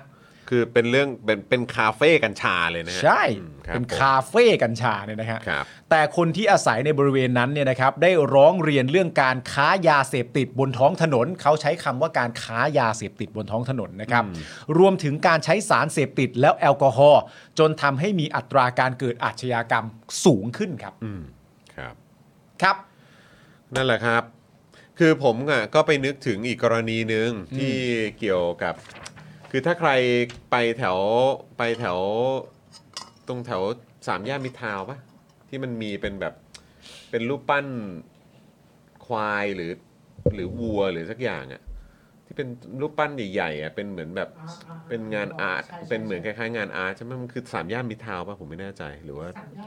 สัญญาณมิตรทาวน์ตรงห้างอะเหรอ เออไอ้ตรง ไม่ใช่ไม่ใช่สามแยกมิตรทาวน์รู้สึกสามแยกมิตรทาวน์ อืม แล้วมันก็จะมีเป็นแบบมีเป็นเป็นเป็นเป็นควายยักษ์อ่ะอยู่ เออ ตรงนั้นอ่ะเออแล้วเวลาขับผ่านก็จะแบบจำได้แล้วก็โอ้มี อันนี้ด้วยเหรออะไรเงี้ยแล้วเป็นสีม่วงๆหรือสีอะไรผมชมพูใช่ไหมเออนั่นแหละ แล้วเอ่อวันก่อนผมก็ขับผ่านไป แล้วก็ก็สักพักแล้วแหละ เออ แล้วก็ขับผ่านไปแล้วก็เห็นว่าเอ้ามันหัก ก็คุณไปกับผมนั่นแหละ อ่ะใช่ไหมเออที่เราไปกันอ่ะ ที่เราไปยืนหยุดขัง อ่าใช่ เอ ใช่ อ ใช่ใช่แล้วก็คือแบบพอเห็นว่าเฮ้ยอ้าวมันหักแล้วว่ะ เออ เออมันเกิดอะไรขึ้นวะอะไรอย่างเงี้ยผมก็เลยไปแล้วแล้ววันก่อนมันก็เป็นข่าวขึ้นมาคือเป็นข่าวในหมู่ชาวต่างชาติใน อืม เมืองไทย เพราะว่าก็มีแบบเหมือนคนแชร์กันใน Twitter มั้งหรือว่าในสื่อใน Facebook เนี่ยผมจำไม่ได้ แต่ก็บอกว่าเนี่ยก็คือว่ามี นักท่องเที่ยวอ่ะ อืม เออที่เป็นชาวต่างชาติอ่ะ อืม เขาก็เขาก็เมามา อืม แล้วก็ไปห้อยโหนแบบด้วยความคึกขนองอ่ะ ก็เมากันมา อ๋อไปปีนไปอะไรอย่างปปีงี้นไป ไป โห โห น น ไปอะไร เออ อ อ ย่างเงี้ยแล้วมันก็หัก อ๋อ มันก็เลยล้มลงมาแล้วก็พัง อ๋อ เจ๊งอย่างนั้นแหละ แล้วเหมือนเขาก็เลยบอกว่าเออแบบเนี้ยแหละก็เออมันก็มาจากการอาอาการเมาของนักท่องเที่ยว อืม ไรแบบเนี้ยซึ่ง อืม อันนี้ก็ไม่รู้ว่าเมาเฉพาะเครื่องดื่มแอลกอฮอล์หรือเปล่า อืม แต่ก็นั่นแหละครับก็พอก็พอเมาปุ๊บก็คือแบบ แล้วพอเกิดเหตุปุ๊บก็คือเหมือนก็ทำอะไรไม่ได้ แล้วก็ อ่า คือตอนนี้ก็เดินทางกลับไปแล้วด้วย อืม เออนะครับก็มันก็เลยทำให้นึกถึงเนี่ยไอ้ที่เขาทำเนี่ยแหละ อืม ที่เขาทางอัมสเตอร์ดัมเขาก็บอกว่าเออแบบ คือคนในย่านนั้นเนี่ย อืม คือเออก็แน่นอนแหละ ก็คือมันก็อาจจะมีผลดีกับเรื่องของเศรษฐกิจก็ได้มั้งเออใช่ไหมชาวต่างชาติก็ตั้งใจบินกันมาเลยมาตรงโซนนี้โดยเฉพาะเพื่อมาเพื่อมาเหมือนแบบมาใช้บริการที่นี่อะไรอย่างเงี้ย ใช่ เออแต่ว่ามันก็ส่งผลในเรื่องของแบบคนที่อยู่ในประเทศด้วยเหมือนกัน ใช่ คนในพื้นที่คนในชุมชน อืม นั่นแหละครับทางเอ่อตัวเข้าใจว่าน่าจะเป็นเหมือนอารมณ์แบบผู้ว่าของอัมสเตอร์ดัมอ่ะ อืม ก็เลยแบบผลักดันเรื่องของเอ่อกฎกติกาใหม่นี้ขึ้นมาด้วย อืม นะครับเพราะว่าไม่งั้นก็คนใน คนในบ้านในเมืองเขาก็จะลำบาก อืม นะครับคือเศรษฐกิจอาจจะดี แต่ว่าคนในพื้นที่อ่ะ อืม ก็ได้รับผลกระทบกันหนักพอ ใช่ สมควรนะครับ แล้วมันก็เคยมีสกู๊ปมาด้วยใช่ไหมที่เป็นสกู๊ปของไม่แน่ใจว่าช่องช่องข่าวไหนหรือของ อืม ของออสไม่แน่ใจว่าของที่ไหน แต่แต่ที่แบบว่าเหมือนเป็นการตั้งคำถามว่า is Thailand จะเป็นประเทศไทยจะเป็นเมืองหลวงแห่งใหม่ อืม ของกัญชาหรือไม่ อืม เออก็มีการตั้งคำถาม แล้วก็คนเป็นพิธีกรก็ทำพิธีกรเหมือนเวลาที่แบบเราทำพิธีกรเวลาไปออกต่างจังหวัดที่เป็นรายการท่องเที่ยวอะ ครับ สมมติว่าคุณไปชนบุรีอย่างเงี้ย อืม แล้วคุณจะเดินไปดูหนองมนต์อ่ะ อืม ข้าวหลามอ่ะ อืม แล้วมันก็มีทุกที่อ่ะ อืม คุณสามารถทำไปเลยว่าเอาคุณผู้ชมครับตอนนี้เราอยู่กันที่ชนบุรีนะครับและแน่นอนครับมาถึงชนบุรีก็จะมีนั่นนู่นนี่แล้วพอจะเจอหนองนะข้าวหลามพอดี ใช่ อย่างนี้เลยอ่ะ อันนี้ก็เหมือนกัน อันนี้ก็เหมือนกัน ไปตรงไหนก็เจอ ไปตรงไหนก็ชี้ไปแล้วก็โบ๊ะบะโบ๊ะบะโบ๊ะบะ ใช่นะครับก็นี่นแหละครับคุณ แต่ ผู้ชม เขาจะคุมเข้มเรื่องบุหรี่ไฟฟ้ามากนะฮะ เขาคุมเข้มเรื่องบุหรี่ไฟฟ้าครับ ใช่ครับ คุณเนิร์ฟกินคองบอกว่าวันนี้ตู่หมาเมินไปนครศรีเยือนบ้านพี่แดก อ๋อเหรออื มครับผม พี่แดกก็จะไปร้องเพลงให้ตู่ฟัง ไม่มีใครชมด้วยกูชมเอง ครับผม คุณเกียร์บอกว่าประเทศไทยไม่สนใจ คนไทยมาตั้งแต่จำความได้แล้วครับ ครับ อืมครับผม คุณจูนสวัสดีนะครับนะฮะบอกว่าแค่คิดก็สยองแล้วนะครับ คุณธนาโนบอกว่าไม่ ไม่น่ารอด รอด ไม่น่ารอดนะ ไม่ ครับ น่ารอด เออแต่เห็นมีคนบอกว่าคนจีนไปปีนเหรอครับอืมแต่ว่ารู้สึกเท่าที่ผมเช็คดูอะมันไม่ใช่คนจีนนะเอออนะครับเป็นชาวน่าจะแบบอารมณ์ไม่แน่ใจยุโรปหรือเปล่าผมไม่รู้เหมือนกัน แต่ก็นั่นแหละครับเอออก็เป็นนักท่องเที่ยวอะครับ ใช่ ใช้คำนี้ละกันนะครับ แต่ว่าก็อย่างที่บอกไปก็ไม่รู้ไง อืม ไม่รู้ว่าเออแบบเฉพาะแค่แอลกอฮอล์หรือเปล่าหรือว่ามีอย่างอื่นด้วยเราก็ไม่รู้เหมือนกันนรับ คือถ้าจะมีมันก็ได้เขาก็ไม่ได้เขาก็ไม่ได้ทำอะไรผิดในแง่ของการทำอะนะเพราะในประเทศไทยมันก็ มันก็ไม่มันก็ถูกกฎหมายแล้วไง เสรีไงครับ ใช่ครับผมนะครับ โอเคนะครับ เดี๋ยวขอดูมีอะไรอัปเดตเพิ่มเติมไหมนะครับ รู้สึกว่าจะครบถ้วนแล้วนะครับ อันนี้เราอัปเดตไปครบหรือยังประเด็นของนักกิจกรรม นักกิจกรรม กำลังรอดูว่ามีอะไรเพิ่มเติมหรือเปล่าอ่ะอ๋อโอเคครับเอ่อน้ำนิ่งอัปเดตแถลงเรื่องคดีฟ้อง I.O. นะครับ เบื้องต้นตอนนี้มีการแถลงถึงความเป็นมาของคดี และการตัดสินยกฟ้องของศาลนะครับเอ่ออ๋อจะมีการอุทธรณ์ในขั้นต่อไปนะ อ๋อโอเค สรุปว่าก็คือเดี๋ยวมีต่ออ ม เดี๋ยวมีต่อนะครับ ก็คือของคุณอังคณาคุณอัญชนาใช่ไหม ใช่ครับ โอเค ใช่ครับ ใช่ครับ ถูกต้องนะครับอ่ะคุณผู้ชมครับเดี๋ยวขอแจ้งอัปเดตนิดนึงนะครับ วันพรุ่งนี้นะครับเดลิทอพิกจะหยุด 1 วัน ใช่ครับคุณผู้ช หยุ ม ดหนึ่ ค ง รับ วันนะครับ แล้วเดี๋ยวเราจะกลับมาในวันพุธนะครับ ซึ่งวันพุธเนี่ยนะครับเราก็จะเอ่อกลับมาพร้อมกับชาวเน็ตของเราด้วย ใช่แล้ว ซึ่งนะครับชาวเน็ตของเราท่านนี้เนี่ยนะครับ หลายต่อหลายเอ่อหลายต่อหลายท่านก็รอคอยนะ กูยังไม่รู้ อ้าว ขอขอประกาศหน่อยไม่ต้องเป็นประกาศน้ำเงินด้วยมึงหยิบประกาศน้ำเงินเราเราจะไม่เรามีความเชื่อแบบนี้ เราจะไม่เขียนชื่อ ใครด้วยปากกาแดง ด้วยปากกาแดงใช่ไหมเออ โอเค นะครับนะ เดี๋ยวกันนะ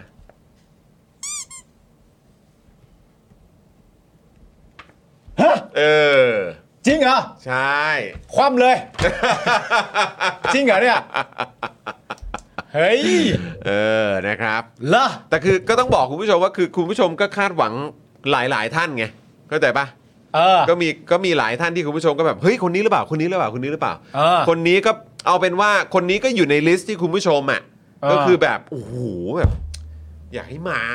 เออนะครับ เฮ้ย แซบอ่ะ เฮ้ย แซบอ่ะ เอา เอ แล้ว อคุณธนาโนบอกว่าแบบนี้วันพุธถึง3ามทุ่มอีกแน่นอน เราควรจะรีบแจ้งเขาก่อนหรือเปล่าเนี่ย ว่า แบบ เออมีความเป็นไปได้ว่าอาจจะเลทหน่อยนะฮะ มีใครไปบอกว่าทุ่มครึ่งไหม ครับ มีมีมีอ่านั่นแหละฮะไม่จริง เออสงสัยต้องบอกแบบออมแล้วแหละ บอกว่าออมไปแจ้งเขาด้วยนะ ว่าเออ เอออ อาจจะเลทนิดนึงนะเออ เออ ครับผม เฮ้ยทำไมผมถึงไม่รู้ข้อมูลนี้ หรือว่าผมรู้แล้วผมลืมวะ เออไม่ไม่ไม่อันนี้เพิ่งอัปเดตมาล่า เอาเหรอ สุด ครับ ใช่ครับผมนะฮะ บิวก็ยังไม่รู้เหรอ อ่าเพิ่งทราบ เอาแล้วไง ใช่ไหมเอ้ยคุณยังไม่รู้ใช่ไหมเออ เออ เดี๋ยวเดี๋ยวเดี๋ยวอัปเดตให้นะครับ อ่ะบิว นะฮะ เดี๋ยวพี่เขียน อ อแหมนะครับเออแล้วก็เมื่อสักครู่นี้คุณ LK Matters นะครับเอ่ออัปเดตมานะครับ ซึ่งจริง ๆ วันนี้เราก็เออผมเองเนี่ยเพิ่งรีทวิตไปในทวิตเตอร์ด้วยนะครับ ก็คือทางกองทุนราษฎรประสงค์เนาะ ครับ นะครับก็ยังคงต้องการการสนับสนุนจากประชาชนทุกๆคนนะครับนะฮะเพราะว่าตอนนี้เอ่อเขาเรียกว่าเงินที่จะใช้ในการประกันตัวเนี่ยนะครับ อ่า ก็มันลดลงไปเยอะเหมือนกัน เพราะ ครับ ฉะนั้นตอนนี้ก็ใครที่สามารถสนับสนุนได้นะครับ ใช่ ใน ใช่ พาร์ทของกองทุนรัษฎรประสงค์เนี่ย ครับ นะครับก็สามารถไปเติมกันได้ด้วยเหมือนกันนะครับ ครับผม นะฮะแล้วก็นอกจากนี้ก็ฝากคุณผู้ชมมาเติมพลังให้กับพวกเราด้วยละกันนะครับ ด้วยการเป็นท่อน้ำเลี้ยงให้กับพวกเราแบบรายเดือนผ่าน ครับ ทางค่ายโทรศัพท์มือถือ AS และ d t แทนั่นเอง True มาเดือนหน้านะครับ แต่ตอนนี้เนี่ยก็กดดอกจัน 4 8 9 9 1 2 4 1 1 โทรออกนะครับ แล้วคุณก็มาสนับสนุนพวกเรากันได้เลยนะครับ ครับ แล้วก็ยังมาเป็นเมมเบอร์ทาง YouTube กันได้นะครับ เป็นซัพพอร์เตอร์ทาง Facebook กันได้อยู่ เช่นเคยเลยนะครับ เรายังคงต้องการการสนับสนุนนะครับ ไม่ว่าจะเป็นทั้ง Spoke Dark TV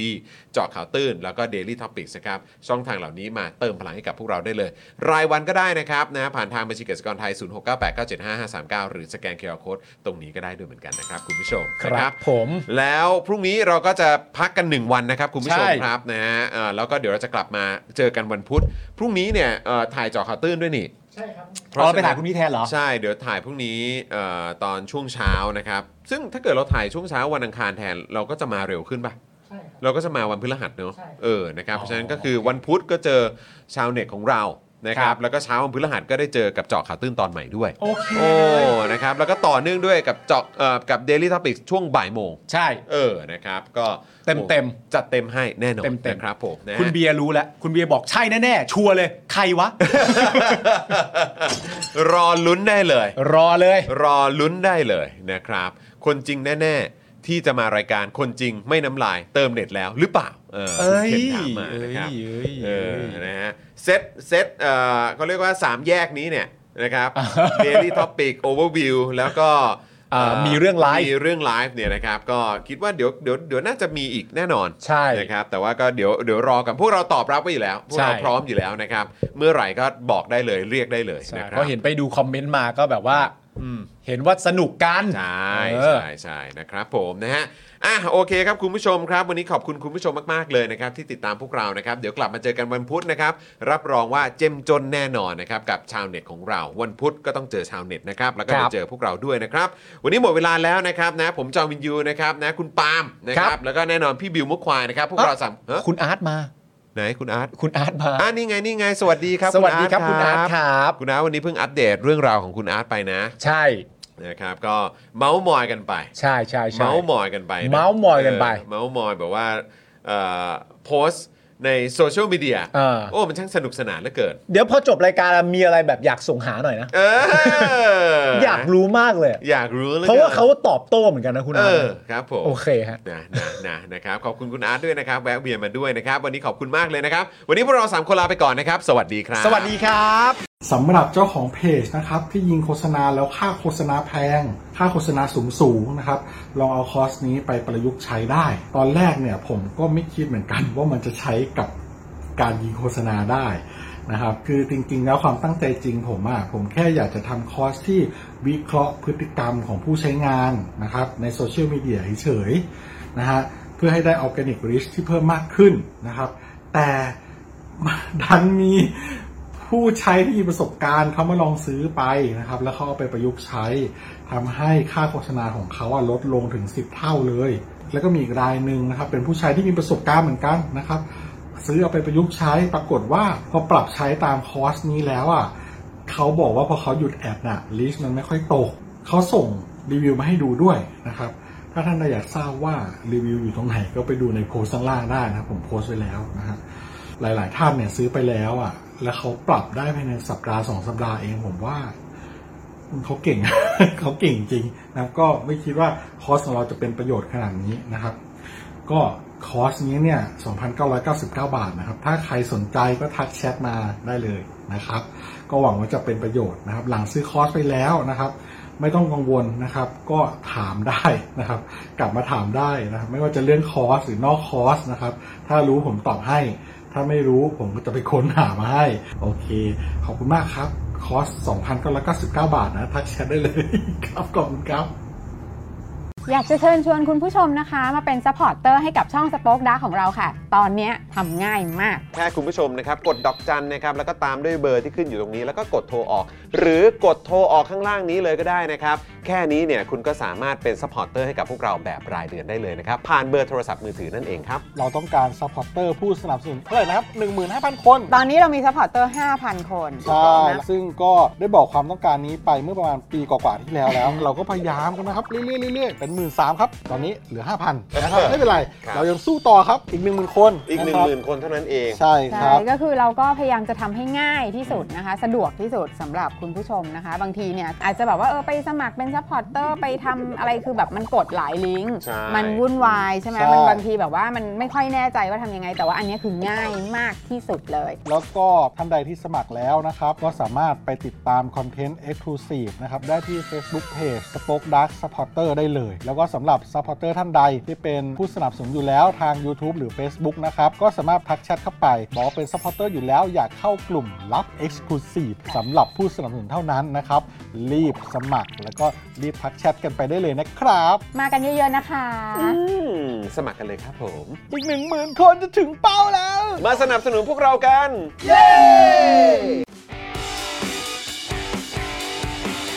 Daily t o p i c กกับจอห์นวินยู